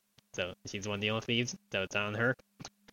Uh, the boy then returns at that point with some tea and sits with them. And down the kitchen, a big man in his 30s follows him, as well as an like really acrobatic life kind of waterbender lady who just walks out of one of the unreachable rooms without immediately eating shit from the 12 foot fall. Ki- Kyoshi like describes this as like it looked like she like falls slower. I'm not sure how she really does that because I, I don't think she's water bending to get herself down, but she's just somehow just walking out and just being perfectly fine from the drop. So whatever. I do want to mention here this guy, the big guy, not the waterbender, who came out of the kitchen. Uh, he's referred to as as tall as Kelsang and half again as thick. This book is just full of giants. Where did all the giants Ye- go? Why aren't there any giants by the time Aang comes around? I guess they all died out somehow. maybe maybe the Fire Nation's like uh, col- colonialization effort really like got a bunch of people really jacked and slimmed down from making them for working in like internment camps and stuff. But I mean, yeah, between um this guy and Kelsang and Kyoshi, we've already got at least three people who are like seven feet tall. yeah. I mean, I guess like Combustion Man is pretty shredded and tall from what I remember. I guess. But Also, But like, is he that Man tall, is- or is he just standing next to children? He might it might just be that he's sitting next to children. To be fair, I mean, I'm thinking of like mostly when like Zuko's trying to like hold him back, and it's like, well, Zuko's like 16. He's not that tall. yeah. no, also Zuko's not that physically strong enough to really do anything. But yeah. No, um, to also being fair, Combustion Man ain't much of a character. I think he, I think, I think if I'm remembering correctly, I think Zuko is like what you call him, Combustion Man. His name is like Frank or whatever it is. I forget. Like I think he says his name or whatever. Hold up, he can't be named Frank. No, if he's named well, Frank, then that. another white guy in the setting. I'm looking it up now. What is Combustion? Who's uh Combustion Man? They give it a nickname by Sokka. Uh. Oh, maybe I'm misremembering. Maybe it's just that like Zuko's just like, wait, you call him Combustion Man? Maybe that's what it is. Hmm. Because like the wiki doesn't list anything about him. It lists his other Okay, yeah, his Sparky height is seven Boom foot Man. two, so he is. Okay, yeah. Well, there you go. They do also list his skin color as light, so maybe he is the only other white guy left in the setting by the point of uh, Aang's time. yeah, who knows? I he's- don't think so, but Nah, maybe. he's also I, I don't he's think not. so. No, he's also really not a character. He doesn't talk. In any case, uh, yeah. Yeah, the kid then starts in the conversation with how Kyoshi is using an older code that hasn't been used in years, and sounds like she's just reading it from instructions. And so his assumption is that these two are cops, which again, he's kind of not wrong about Rangi, at the least. she is kind of a cop. Uh, Kyoshi just puts an end to this nonsense, uh, basically more to prevent Rangi from burning these three to death by deciding to knock the foundation of the building up by half an inch with her bending to basically like stun the other, the three criminals into silence for a bit. Uh, and then she admits to hating their kind, but that doesn't matter right now because they're bound by their stupid criminal code to help her. And to prove her point, she slams down one of the war fans onto the table to show who she is. yeah, it's it's just like Kyoshi just immediately escalates. Like again, uh, Rangi's been trying so long to get her to stop being nice and go ape shit, and like Kyoshi's maybe finally actually taking that to heart a little. just basically being like, "Fuck you, give me what I want." Uh, Lao Ge, who basically had snuck on over during this in between Kyoshi and Rangi without them realizing it, immediately recognized this fan as belonging to Jesa, and Kyoshi admits that, admits that her and Hark were her parents, which we finally get names for them. These assholes. Uh, the Daofei have to go back into the kitchen to discuss this development because they're like, oh fuck, we didn't expect this crap. Uh, while Kyoshi tries to defend herself to Rangi, revealing that she had told Rangi everything about her past ahead of time, so like you shouldn't be surprised here. You know, my parents were shit. I do love that Lao Ge calls her our baby. yeah, yeah, like our our baby has returned. That calls for a drink, and he's just it's like it's, I I was thinking of like the fucking the first episode of Futurama when like Bender's like, well, that solves the mystery of the stolen ring because he steals Leela's ring or whatever in the end. Like in like a scene where like they're just all like holding hands in a goofy way, and he's like, "This calls for a drink," and he just takes out like three beers from his chest cavity and just drinks them all. like that's just what Lao Ge is at this point, basically. Just Bender. uh, yep. To her credit, Rangi is a little less of a cop here because she doesn't care all that much about uh like you know Kyoshi's past as she does about how aggressive Kyoshi was getting in that situation. Which Kyoshi also finds a bit amusing because Rangi's approach is usually to set somebody on fire and ask questions later.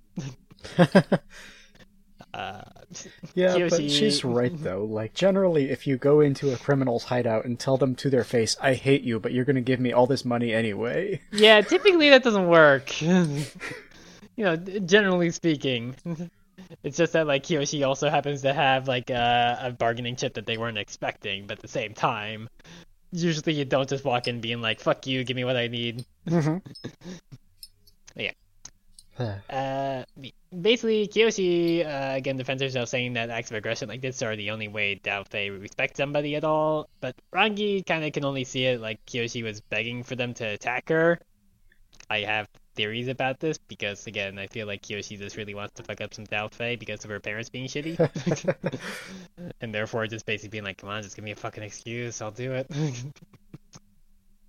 Uh, Kyoshi does apologize, even though she thinks that she has to get tough in order to really stand a chance of beating Jianzhu. And the three of the, uh, yeah, uh, the three Daofei then return at this point to properly introduce themselves. The big guy introduces himself as Flitting Sparrow Keat Wong, usually just referred to as Wong after that. The waterband lady is Kirima. She doesn't have any nickname, she's just Kirima.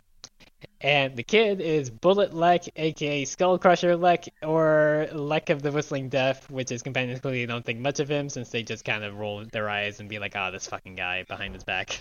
I mean, he definitely made up his own nicknames, and I don't think you're supposed to do that when you have a crime. yeah, gang. no, abso- absolutely. This kid is just giving a bunch of nicknames that he's like, I thought of a bunch of cool names for me. and meanwhile, it's like, this, kid, this kid's like 14. He has definitely not really done a crime much. Yeah, I mean, the, the the way it's treated, it seems very clear that these guys have, uh, I guess, professional criminal names, not nicknames exactly, but sort of like a a moniker that's attached to them as part of the gang. Mhm. But he's definitely just making up his own. Yeah. I mean, like, he's making up a lot to make up for the fact that Kirima just doesn't give a shit about that tradition and just calls herself by her name. I mean, Kirima might be a professional name. We don't know what her real name is. Eh, true, I guess. They could all be fake making up names for all we know. Uh, but Kyoshi gives her and Rangi's real names, which gets a little bit of side eye from Rangi being like, oh, we're using our actual names? Okay. Yeah, you could have made Uh, up some cool nicknames. Coulda, didn't. You could have called me uh, the Firestorm Doom Rangi. well, that's still giving the name Rangi, though. that's the part that Rangi cares about. The fact that it's like, oh, we're using our real names to the criminals? Okay. But yeah. Uh, yeah. The Kyoshi starts to explain how she came to be here from the beginning, with Lao Ge helping to fill in some gaps about how Jesa and Hark seemingly quit being cooks for a while, which kind of does match with before they had dumped Kyoshi and their incriminating evidence, aka the box full of stuff, at the same time. Yeah.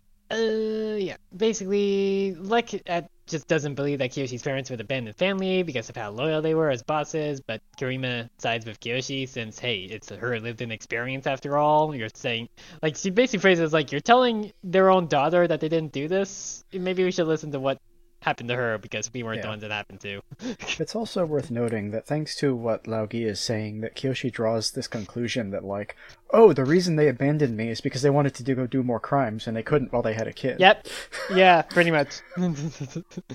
like, hmm, they took a few years off, weirdly enough, and then they came back, and it's like, hmm, I wonder what happened during those few years. It sounds like they, uh, fucked and had a kid, and then realized, shit, we can't really bring a kid on crime. Uh, Yeah, what out, if we uh, just I leave mean, this kid behind? That would be great. Well, then we could do way more uh, crimes. see, what Jesa and Hark have to do is watch the D and D movie because you absolutely can bring a kid with you to do crimes, as uh, as Edgin and uh, oh, I'm forgetting the barbarian lady's name. Uh, I wanted to say Harrow, but it's like, nope, that's Harrowhark Nonagesimus. Uh, Ho- Holga, yeah, like th- they bring the kid along with them to do crime, and the kid loves it. so maybe maybe you should have brought Kyoshi along and taught her crime. Yeah. Anyway, uh, Kyoshi basically had kept the secret of her being the kid of criminals from the townsfolk since they have treated her even worse than they already had, which is not saying much considering they treated her like dirt. and she can tell Rangi's wondering if they actually would have still been friends if she had known from the start about Kyoshi's crappy parents, like just basically running all the variables in her head of like, well, would it still be the same as it is or not? and it's like, uh, who can say? Kyoshi basically had to just come here since the man who she worked for had killed two of the only people in the world that she cared about, and so she's here to basically resort to whatever she needs in order to uh, get Jianzhu to pay through means outside of the law, because it's like, well, he's too powerful for the law to do anything to him, so I need the opposite of that. I need to do crime to get his ass. yeah.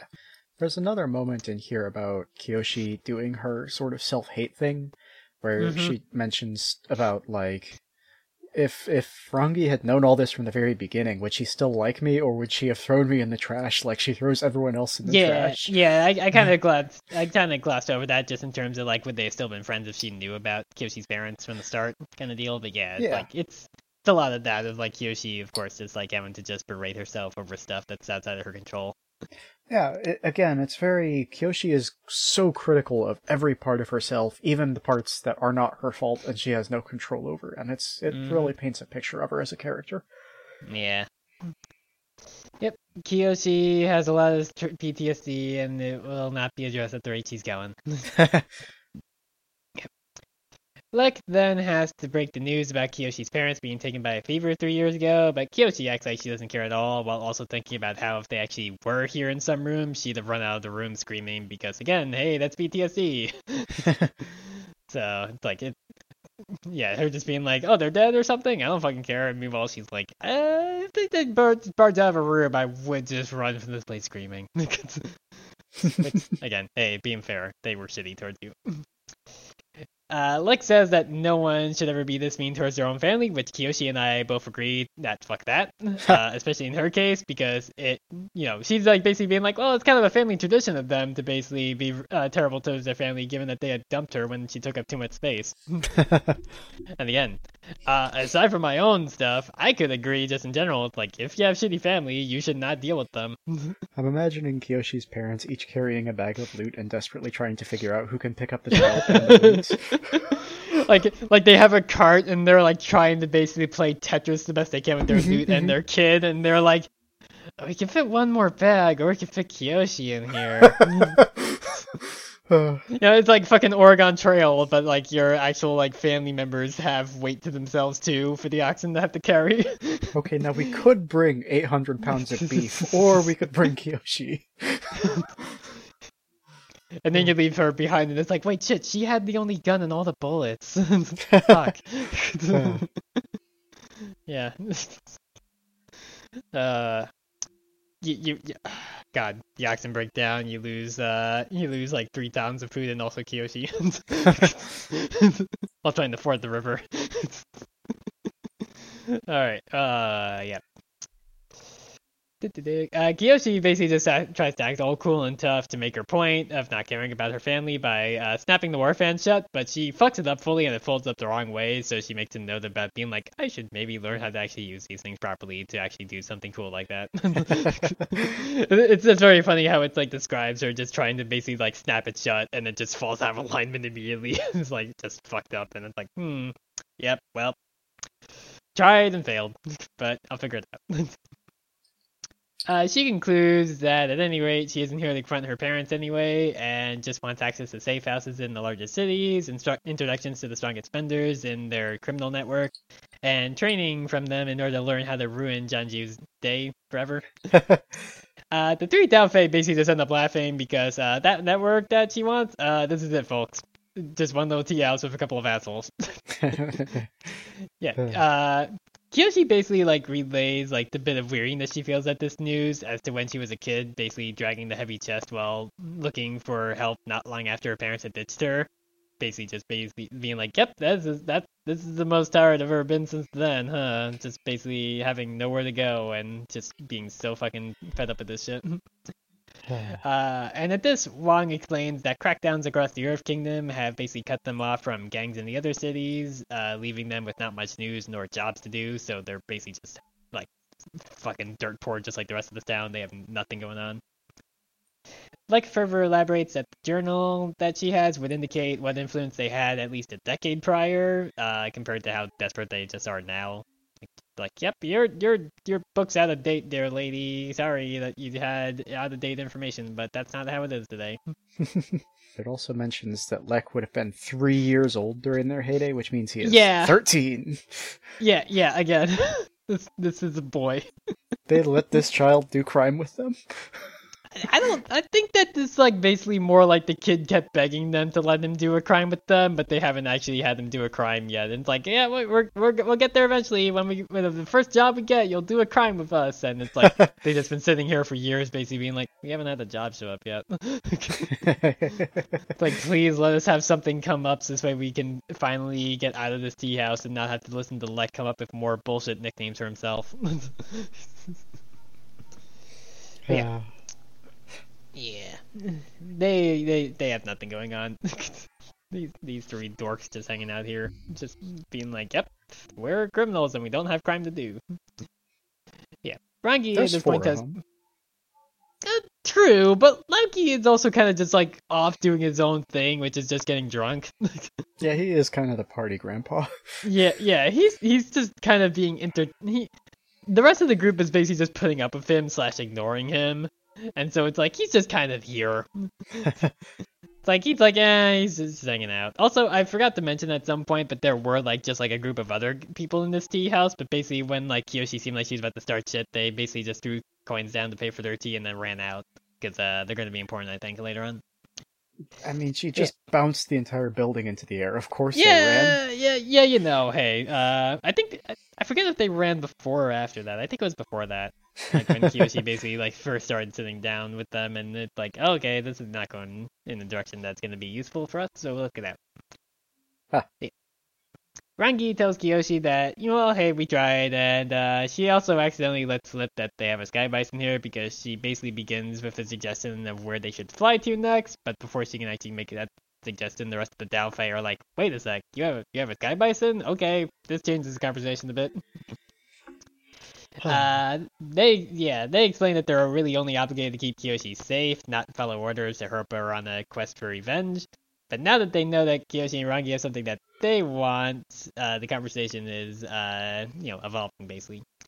They mostly just want a partnership to hitch a ride to a place with better prospects, and in exchange, they'll help her find an earthbender, not on Jianzhu's payroll. And at this point, Kyoshi realizes her mistake of having shown off her earthbending earlier, rather than being nondescript about bending, because now she realizes that in order to get training with the other elements, she would have to reveal who she actually is. So it complicates things. Yay. Yay! Rangi's fully against this offer, again because she's a cop, but Lex says that they wouldn't last a day in the criminal circles without their guidance. And also at that point, uh, Lao Ge interrupts them by saying that they should decide pretty quickly since uh, apparently the actual cops are coming. That's where that chapter ends. Just I'm like, yep, uh, somebody called the police. Whoops. he sure does say the police are coming, but I didn't know there were police in this reality. Yeah, I, I'm trying to remember. I mean, I think the only time that like police really is said is in Korra because of like the metal bending police that I still hate Toph created. So Toph has to get canceled too. Uh, because I don't think the word police is really ever said in the original show. Like it, I think it, I think mostly when it comes to it, it's always just like guards and like not like police force in the sense. Hmm. Interesting. At least again, from my recollection, it's been years since I last rewatched any uh, Avatar anything. Yeah. Uh, Uh, yeah, but uh, yeah, it's it's a bit of a long chapter, but it's like it's really just like people just talking and trying to figure out shit, and then being like, "Oops, yep, we we said too much. Fuck, we're bad at being covert because we're not criminals yet." uh, yeah, no, it's um I mean definitely a lot of new intro characters. Uh I Mhm. don't feel like I like any of them yet, with the exception of Party Grandpa, who is definitely the best character so far in this book. Oh yeah, Uh, yeah, yeah. La- Lao Ge of these uh, four is definitely the highlight, just because he's just like you say, he's party grandpa. He's just hanging out. He's drinking a bunch of alcohol because apparently he bought like so many bottles and just keeps drinking one after another. Listen, the cops might be here, but don't worry about it. We're having a good time. It's fine. Yep. Sure, you're 19. You're still my baby, even though I'm not related to you. yep. Yeah. Yeah. I I would have to presume that they hang around for a bit. Like I, I would have to assume that like in escaping from the police, presumably in the next chapter because it is called Escape and all, uh, that they have to hang around for a while. I think. But then again, I seemingly was wrong about uh the waterbender captain lady, the pirate, because uh, she's not shown up since she was captured. oh yeah, her. I forgot Yeah. about her. Yeah, well, I mean, it's like they spend so much building up to her that it's like, oh, it's like inevitable that she has to show up. Like, right? I was like thinking at the time, it's like, is she gonna be Kyoshi's waterbending teacher? But she's just in prison, so maybe not. Uh, I would hope because she rules and she should get out of prison and teach Kyoshi how to waterbend. But uh, who knows? Well, Uh, you know, I don't, obviously. Yeah, yeah. Man, that would rock. Let's let's let's have an Avatar book where the teacher is like a That's what I. That's why I thought Tagaka was being introduced like so early on and like built up to be this big thing. And like when she betrays them and gets captured, it's like, oh, I, I inevitably was like thinking like there's gonna be news that she broke out, and Kyoshi's like, well, shit, I know she's a really good waterbender. I guess maybe I mean she's kind of uh, Jianzhu's enemy and so am I, so I guess we have to work together as much as I hate it to figure out waterbending for me to be able to get revenge. Like it's like it felt a pretty solid call. yeah, it, it felt so easily like lined up there, and I might just be wrong with that. Which I know usually I'm right in terms of making like predictions on this show, and it might I might be wrong for once. Uh, know. Yeah. Yeah. Uh, mhm. Yeah, it's it's just again, it's fun to actually have like a few more characters introduced. Just yeah, because it's like about time, right? Yeah, the the book has been kind of pretty narrow in terms of the cast so far, because like it mostly was just like Kyoshi, Kelsang, Yun, and Jianzhu, and like Rangi was kind of more off to the side up till recently Mhm. when she came along on the the crime adventure, I guess. Yeah, we're yeah. just less than halfway through this book, and we're finally, finally, finally starting to do stuff. So, Oh, really? We're already there? Hmm? I thought I thought. Oh, yeah, yeah, because the book is like like thirty three chapters, so yeah, we're close to the halfway point, right? yeah, yeah. Yeah. Okay. Ah. Yeah, which I I mean, I'm just wondering how much we actually get in terms of progress towards like Kyoshi learning other bending forms, considering that like obviously I get that there's another book after this, but it's like I'm just trying to think of like where we end up at the end of this book, and and to like basically lead off to the next one. Mhm. Um, I guess what I will say is that the second book does not lead directly from this one. It happens, I think it's three years in the future. So Oh, okay. Either there is a time skip arc, or this book resolves everything. I'm not going to say anything. Yeah. But yes, uh, Hmm. there's there's definitely some space here. Um, but yeah. With that said, I think. Do you have any further comments on these chapters? Um, not really. No, I I I just continue to hate Jianzhu and everything he stands for. He sucks. He surely hate- does. I hate this man. He, he's the worst. Uh, They did a good job of making a guy we hate. yep. Uh, pretty much immediate, just being like, yep, he's just a shitty politician and he's he's terrible. Uh, yeah, no. I, again, I, I I like just like the whole like essentially like tavern scene of just talking to some shitty criminals who suck and don't have any work to do. It is pretty great. yeah. It's like again, like Kyoshi was expecting a way different situation and all, and then they're like, Yeah, we don't we don't actually have any network anymore. Uh but hey, maybe we can help you out elsewhere if you take us on your your flying bison there. Yeah, she really thought she was gonna get the mafia, and instead she got the Three Stooges and, and also uh party grandpa. and Party Grandpa. At the least, I hope Lao Ge st- sticks around. Like, I hope Lao Ge is like actually like an earthbending master or something, and is the one that teaches her. Like that would just be fun, because like again, it's like he's, you know, it's it's like if uh if Bumi actually had taught Aang how to earthbend, Yeah, yeah, yeah, just being like a wacky old dude, but also like instead of just being like a little bit of an eccentric who likes eating rock candy, he's just an alcoholic party grandpa. Okay, so Kyoshi, the first thing you're gonna do to Earthbend is what you do is you get drunk. I know you're 19. I don't care. You gonna? I mean, some I think in like in Japan, at the least in other Asian cul- uh, countries, I think the legal drinking age is 18, so it might be in Oh, this there you world go. too. Yeah, it's fancy Asia, Kyoshi. You can drink at the age of 18. It's fine. Don't worry about it. Just get drunk if you want to. Yeah, if you Oh. want to beat the shit out of Jianzhu, you gotta learn to drink first. gotta learn how to hold your liquor, and then you can learn how to kick his ass. Yeah. Um. Yeah. So I think that will take us into questions then. If you have questions for us, you can send them to us at UsWeirdosCast2 on Twitter, at UsWeirdosCast on Blue Sky, or at UsWeirdos on co-host. We are the best at uh, SEO. Um,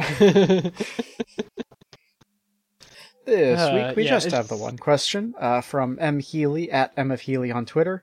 This isn't really relevant, but you don't do questions on your Animorphs show. If the Animorphs signature combat morphs were Avatar-style combined animals, what would the second animal they would all pick? So, I mean, obviously Rachel's an elephant bear. I don't. Yeah, uh, yeah. I mean, like, yeah, her her go to like it, the thing is that like she's like kind of the only one that actually at this point has two different battle morphs. So I feel like she's the easy answer there because obviously she just combines the weight of the elephant and the brute force of the bear. Mhm, mhm, mhm. uh, I mean, guess I'm thinking J- Skunk Wolf for Cassie because those seem to be her favorites. yeah, she Uh, definitely likes the skunks a lot from where we're at in that in her whole second book. Uh, I just Yeah. had the very cursed image of Jake combining uh his uh. I'm forgetting the predatory cat, I guess. Fuck. Uh, Tiger. Tiger. I was like, cheetah? No. Cougar? No. Ti- his tiger with the fly. So he's just like a tiger with giant fly wings flying around. Hmm. That's- I yeah, terrible. Because like the, the the two that Jake talks about the most are the tiger and the peregrine falcon, but I Mhm. don't know if a would a tiger there you go, falcon yeah, work? Yeah, you know. falcon uh, tiger. I don't know. Yeah, like basically just a Pegasus, but instead of a horse, it's a tiger. Yeah, falcon tiger definitely. Um, Yeah, there you go. Yeah, listen, the order of the words matters. true. Yeah. Because if it was a tiger falcon, it would be a bird with stripes. Um, Now see, but if you reverse it around to be Tiger Falcon, that's like Captain Falcon's like evil brother or something. huh, Like Tiger Falcon as a character from uh, F Zero, basically. news to me. No, no, I'm making it up. I'm just Oh, thinking okay. along the line. I'm thinking along the lines of that because again, like I don't think we ever find out what Captain Falcon's like proper name is. I think he's just always Falcon, basically. But I'm Um, thinking in terms of like if he's like Bob Falcon or whatever, his evil Ha. brother is Tiger Falcon. Marco, I don't know what Marco's deal is because definitely gorilla, but he doesn't really have other morphs that yeah, he really he really does not have many, huh? he, he's definitely got options, but he doesn't like have favorites the way the others do. Yeah. Um, lobster. Uh, no, I no, I don't think. I I don't know if you can answer this because does the lobster morph ever come back? Or I that a don't and done? think it does. I think that was a one and done. So I don't think we can save lobster as half of his like hybrid battle morph if it's never something that comes up again. Also, again, I, Um, d- I think I feel like he would avoid it as much as possible because the one time he morphed lobster, he almost got put cooked. his bird is an osprey. Uh, I, f- I feel like just combining them with their birds is just too easy, though. Is the thing? Yeah, I it's like why would why would you I'm- not just combine them all with birds so they all have flight in terms of their like you know regular brute force? I'm listen. Like- I'm struggling here. Okay. Besides, May- we only combined one of them with a bird so far. Um, True, but we can't do it to all of them. I think. I, I guess like with uh the one thing I can think with Marco is besides obviously his gorilla is to like combine the gorilla with the dog because he had a lot of fun in the dog brain. I guess that's true, but the listeners haven't heard that episode yet. So Uh, true. yeah. But like he he had fun being a dog. I think I think he's kind of fond of the dog. yeah, yeah, terms he of the other really likes probably the has. Irish setter. So do we think Irish gorilla or gorilla setter? uh, Gorilla Setter is funnier to sounding to me. really? Because I love Irish gorilla. That that speaks to me of a gorilla that's just in a leprechaun hat. yeah, maybe. I mean, I, I'm more imagining uh the. Oh wait, no, I guess it's not Irish because no, I'm thinking Scottish. I was thinking of the uh the hat that uh, Gloria has in Pokemon Sword and Shield. No, she's Scottish. or Yeah, at least people yeah. headcanon her as Scottish because people like just having her swear. She's Scottish. Um, and of course, hat- the Tobias hat definitely is seems just it. bird. Yeah, well, Tobias only has one other morph that we remember from back in book one because he morphed into his cat. Yeah, but no, he's he's just yeah. bird, not yeah, I, not tiger bird, not yeah, skunk yeah. bird, He, just he's bird. he's yeah he's the boss of the group. He's just the bird. Yeah, exactly. yeah. Oh, But we what skipped about Ax. My bad. Yeah, Um, because like the thing is like with Ax, it's like he vastly prefers being an Andalite. he does. Um, But I think he might be fond of the wolf spider just because he's like, ah, great, an animal that actually makes sense because it has more than just two legs, unlike what you humans. what about uh hammerhead rattlesnake? I, I kind of still feel like he would like the limbs though is the thing because like the sh- like the shark at least like if it's in the water obviously it doesn't need the legs for stability but I feel like he would very much like the spider morph that he's got now because it's like oh it's got even more legs than Andalites. This is clearly better. This is more intelligent design because it has more stability for having I eight legs yes, I feel like I just since the snake was his go-to when he decided to try his assassination plan. hmm Well, I mean, like, I guess if we're going with if we're gonna go with spider here, it's really just either way he's a spider tube, right? Because it's either a shark body with eight legs or it's a snake body with eight legs. Um, hmm. Is horrifying either way. yeah, uh, I definitely like hammerhead spider better than uh, rattle Yeah. spider. Yeah, I think I think hammerhead spider is uh, a better. In my mind's eye, it makes more sense because like it's just because like shark bodies are like more just like they're not like super long Yeah, like a yeah, snake is.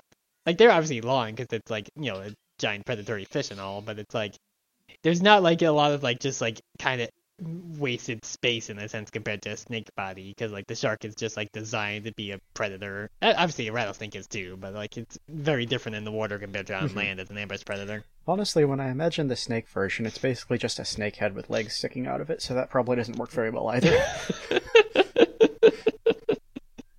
I'm pretty sure that's like a fucking uh oh god, not Polly Pocket, but like the boy version of that, like the Mm, Max one or whatever. Was it creepy? Craw- yeah, I think like I think I feel like I had something similar to that, which is like a skull with like spider legs or something like that as a kid. Uh, but Yeah, yeah, I- uh, thank you so much, Em.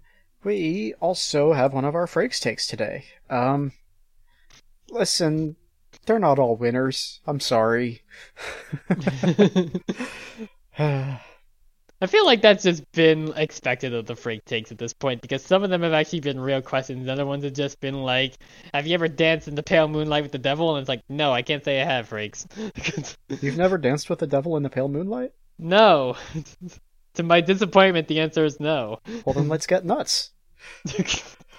well, to do that, somebody has to donate to the Patreon a bunch of money so we can do the we can do the graveyard episode. Remember?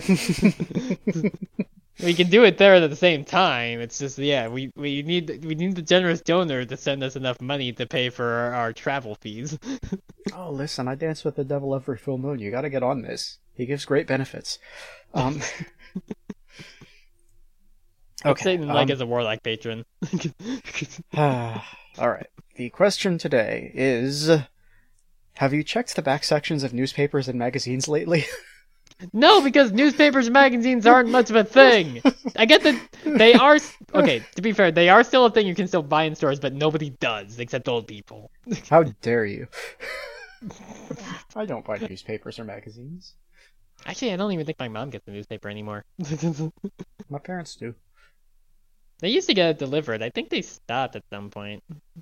Yeah, no, I, I don't think she does anymore. Cause like, no, no, I definitely was uh doing the uh as much of the crossword and also the uh, Sudoku that I could do when I was there back in July. So I don't know. Again, I'm not the kind of person who's ever bought a newspaper really, because it's like it doesn't fucking matter. I have the internet to find my news. Yeah, also, like, the- no, that's fair. the only the only magazines I've ever owned in my life is Nintendo Power. At one point, I had a full collection of the American run of Shonen Jump magazine, but I cleared it out because it was taking up too much space. Mm, pity. I think I still, I think my mom still has saved a good amount of those Nintendo Powers because, like, I definitely remember in our old, like, New York house when we first moved in, somebody, who, the people that left lived there before had left some old Nintendo Powers, so like, I actually had the original, like, Final Fantasy one, which was like back then Nintendo Power was just literally a strategy guide that they just sent out for like a game in particular. So it's like here's just the entire like like Nintendo Power walkthrough guide for the original Final Fantasy game. I just had that and still like in good condition at the time. I, I, I would have to hope she kept that. I think I have two issues of magazines in my house currently. Uh, one of them is a life special about tigers because I am predictable, and the other one is a life special about Godzilla because again I am predictable.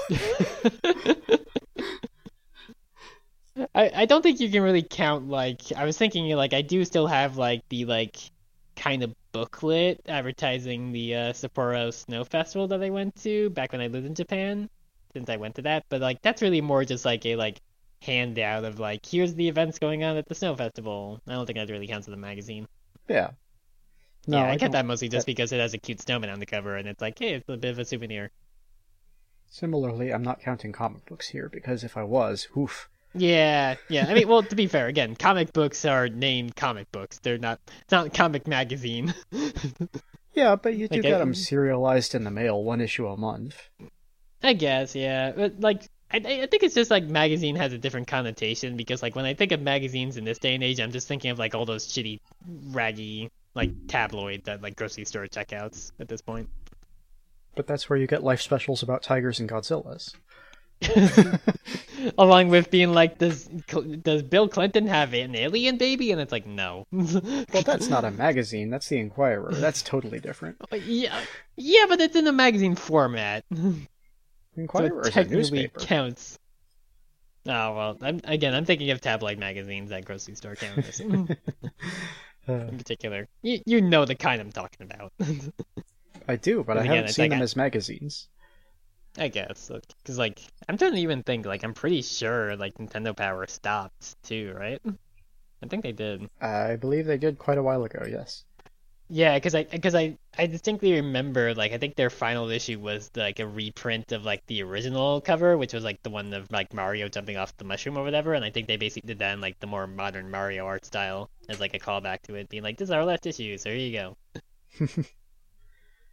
yeah. Uh, no. Uh, but To answer the question again, no, because nobody buys magazines or newspapers anymore if they're under the age of sixty. Uh, I mean, I definitely said that I bought two magazines, so. Well, again, but you've also established that you're divorced from the flow of time itself. Well, okay, that's true. Yeah, you're like Gandalf at this point. You, you age does no meaning to you at this point. Yeah, that's fair. But, you know, I'm trying to play along. yeah, Uh. but the people who are still actually paying attention to like the flow of time, normally like myself, uh, we don't buy magazines or newspapers because the I gotta tell you, going back in time two weeks is really weird when you don't agree to the flow of time. yeah, but that's less like intentionally fucking with the time stream. It's like I'm in both places simultaneously because I'm Yeah. in all places simultaneously, but also I had to go back. It's what even happening here? Well, I mean, again, it's like it's exactly the end of Kingdom Hearts 3. It's like they never do time travel at all in that franchise up until when Sora has to do it to make sure everybody doesn't die, and that fucks up everything and causes them to like fall into darkness that causes them to disappear at the end of Kingdom Hearts 3 and end up in the real fucking Shibuya because I, uh, what the fuck is going on with Kingdom Hearts anymore? really, what's been going on with. Kingdom Hearts ever? But like, God, those first few games actually seemed like they had a cohesive story, and then they just kept tacking on more and more bullshit. Oh yeah, it's like you. Yeah, we definitely always planned it. That the reason why Roxas looks different than Sora is because Sora has another heart inside of him that lo- that looks like uh, what Roxas ends up looking like, and his name is Ventus. Yeah, definitely you had that plan all the fucking time, uh huh. that makes sense. No, I assume. when they first showed off them in their armored forms, it's because they literally didn't actually have designs for what their faces look like. That's why they were in like a teaser with their like armored like keyblade wielder forms. It's like because it's like even at that point they were like we have no idea who the fuck these characters are because we even didn't even come up with that beforehand. And then they're like, hey, buddy, looks like Roxas because it turns out he's like the original Roxas, and also he's like ten thousand years old because he was in the Keyblade War. So where the fuck did he come from after that? Who fucking knows? Square Enix doesn't. I got it. I've wasted too much of my life on Kingdom Hearts, and I gotta stop. Nobody should spend this much effort and uh, part of their brain thinking about Kingdom Hearts. uh, that's probably fair. Yeah. That's probably very fair. Like, hey, I'm old enough to remember back when Roxas was still called BHK because he was the blonde-haired kid. Ah. And that's how he was actually like officially introduced in like a, I think also again like a Square Enix magazine or something like that when his like first initial like reveal was out and everything. Because like he gets teased in uh, Chain of Memories, but then like in the lead up to Kingdom Hearts 2, they're like, "Who's the blonde-haired kid?" hmm. and it's like, well, clearly he's Sora's nobody, and uh, that's because you basically already established that, even if you didn't have the word nobody at the time of Chain of Memories. That much was obvious to everybody. uh, again, it's bullshit. Don't play that series. Yeah, I know I did. I, I tend to try to not be like X game is bad, don't play it and all, but I make exceptions for Skyward Sword and Kingdom Hearts.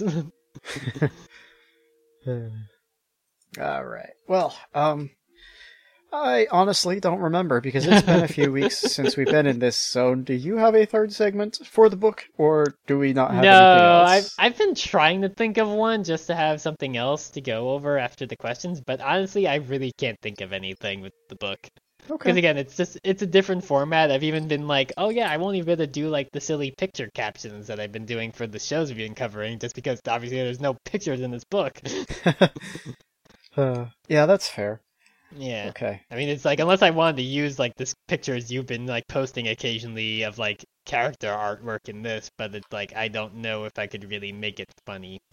Yeah, and I also don't know if there's enough of them to do it every week. Yeah, yeah, because even like going through them, it's like it's really just like the picture of like Kelsang and Jianzhu back when uh, Kiyoshi was a kid, and then like, uh, no, that's just the supernatural titties, the big supernaturals. That's not that's not related to Korra. And then it's like be, yeah, but also Kyoshi. not not not Ki- Kiyoshi, right? Hey, I went the entire episode before until now, not making that mistake. Uh, We're getting Yeah. better halfway through the book. I Finally. I think I want to say there's some in like one of the other chats, but yeah, like it's nope, nope. This is all just Simona. Okay, that that's been a long time ago. yeah, no, there's just not enough, I think, to actually do that. And also, to be fair, there's not enough screen caps of Infinity Train at the moment for me to use either. Well, all right. Um, then I suppose in that case it's time for our plugs. So if you have enjoyed this show, you can find me at patch underscore jacket on Twitter, at nobody on co-host, and at nobody Addams with two D's on Blue Sky. Again, great at SEO. yep. I'm also uh, on several shows through All on the Table, which can be found at uh, twitch.tv slash All on the Table RPGs and uh, All on the Table RPGs on YouTube. We're we're really trying to put stuff out there and get better because we are bringing trans stories to the forefront and we want people to see them. And uh, I continue to still be able to be found on both Blue Sky and co-host at just oblivivian. Just search for that, you'll find me. Uh, part of me doesn't even want to really push my Twitter anymore because it's just been getting way fucking worse. But if I, I haven't even looked at it myself, except this the podcast feed. But if you want to follow me on there for a bunch of silence, uh, I'm drawing a blank there for a sec. Uh, the underscore oblivivian on Twitter. Again, because I've not been on Twitter in like over a week and a half now, basically, except to like post podcast stuff. like I, I, I boot it up, I type, I cop, I paste the thing that I have from copied from the other sites, and then I fucking exit it out because fuck that shit. it's only only there to help spread awareness about the podcast, and that's it. yeah. yeah. Yeah. I don't do anything else though. That's just me. All right. Well, uh, yeah. So in that case, I think there's not much left to say, but remember, us Uh, weirdos have to strike have to together. strike together. I wasn't sure if you were doing the strike or not. Bye. They're still striking. yeah, but also like I remember last week or whatever, you didn't do, you didn't say strike. Yeah, because that was the holiday episode. Oh, right. The strike's probably still going on by the time of that. If Though. the strike is not over by the time the holiday episode goes up, we need to burn something down. Yeah, well, I mean, to be fair, we should have burned down a lot of stuff for a while now. Bye. Bye.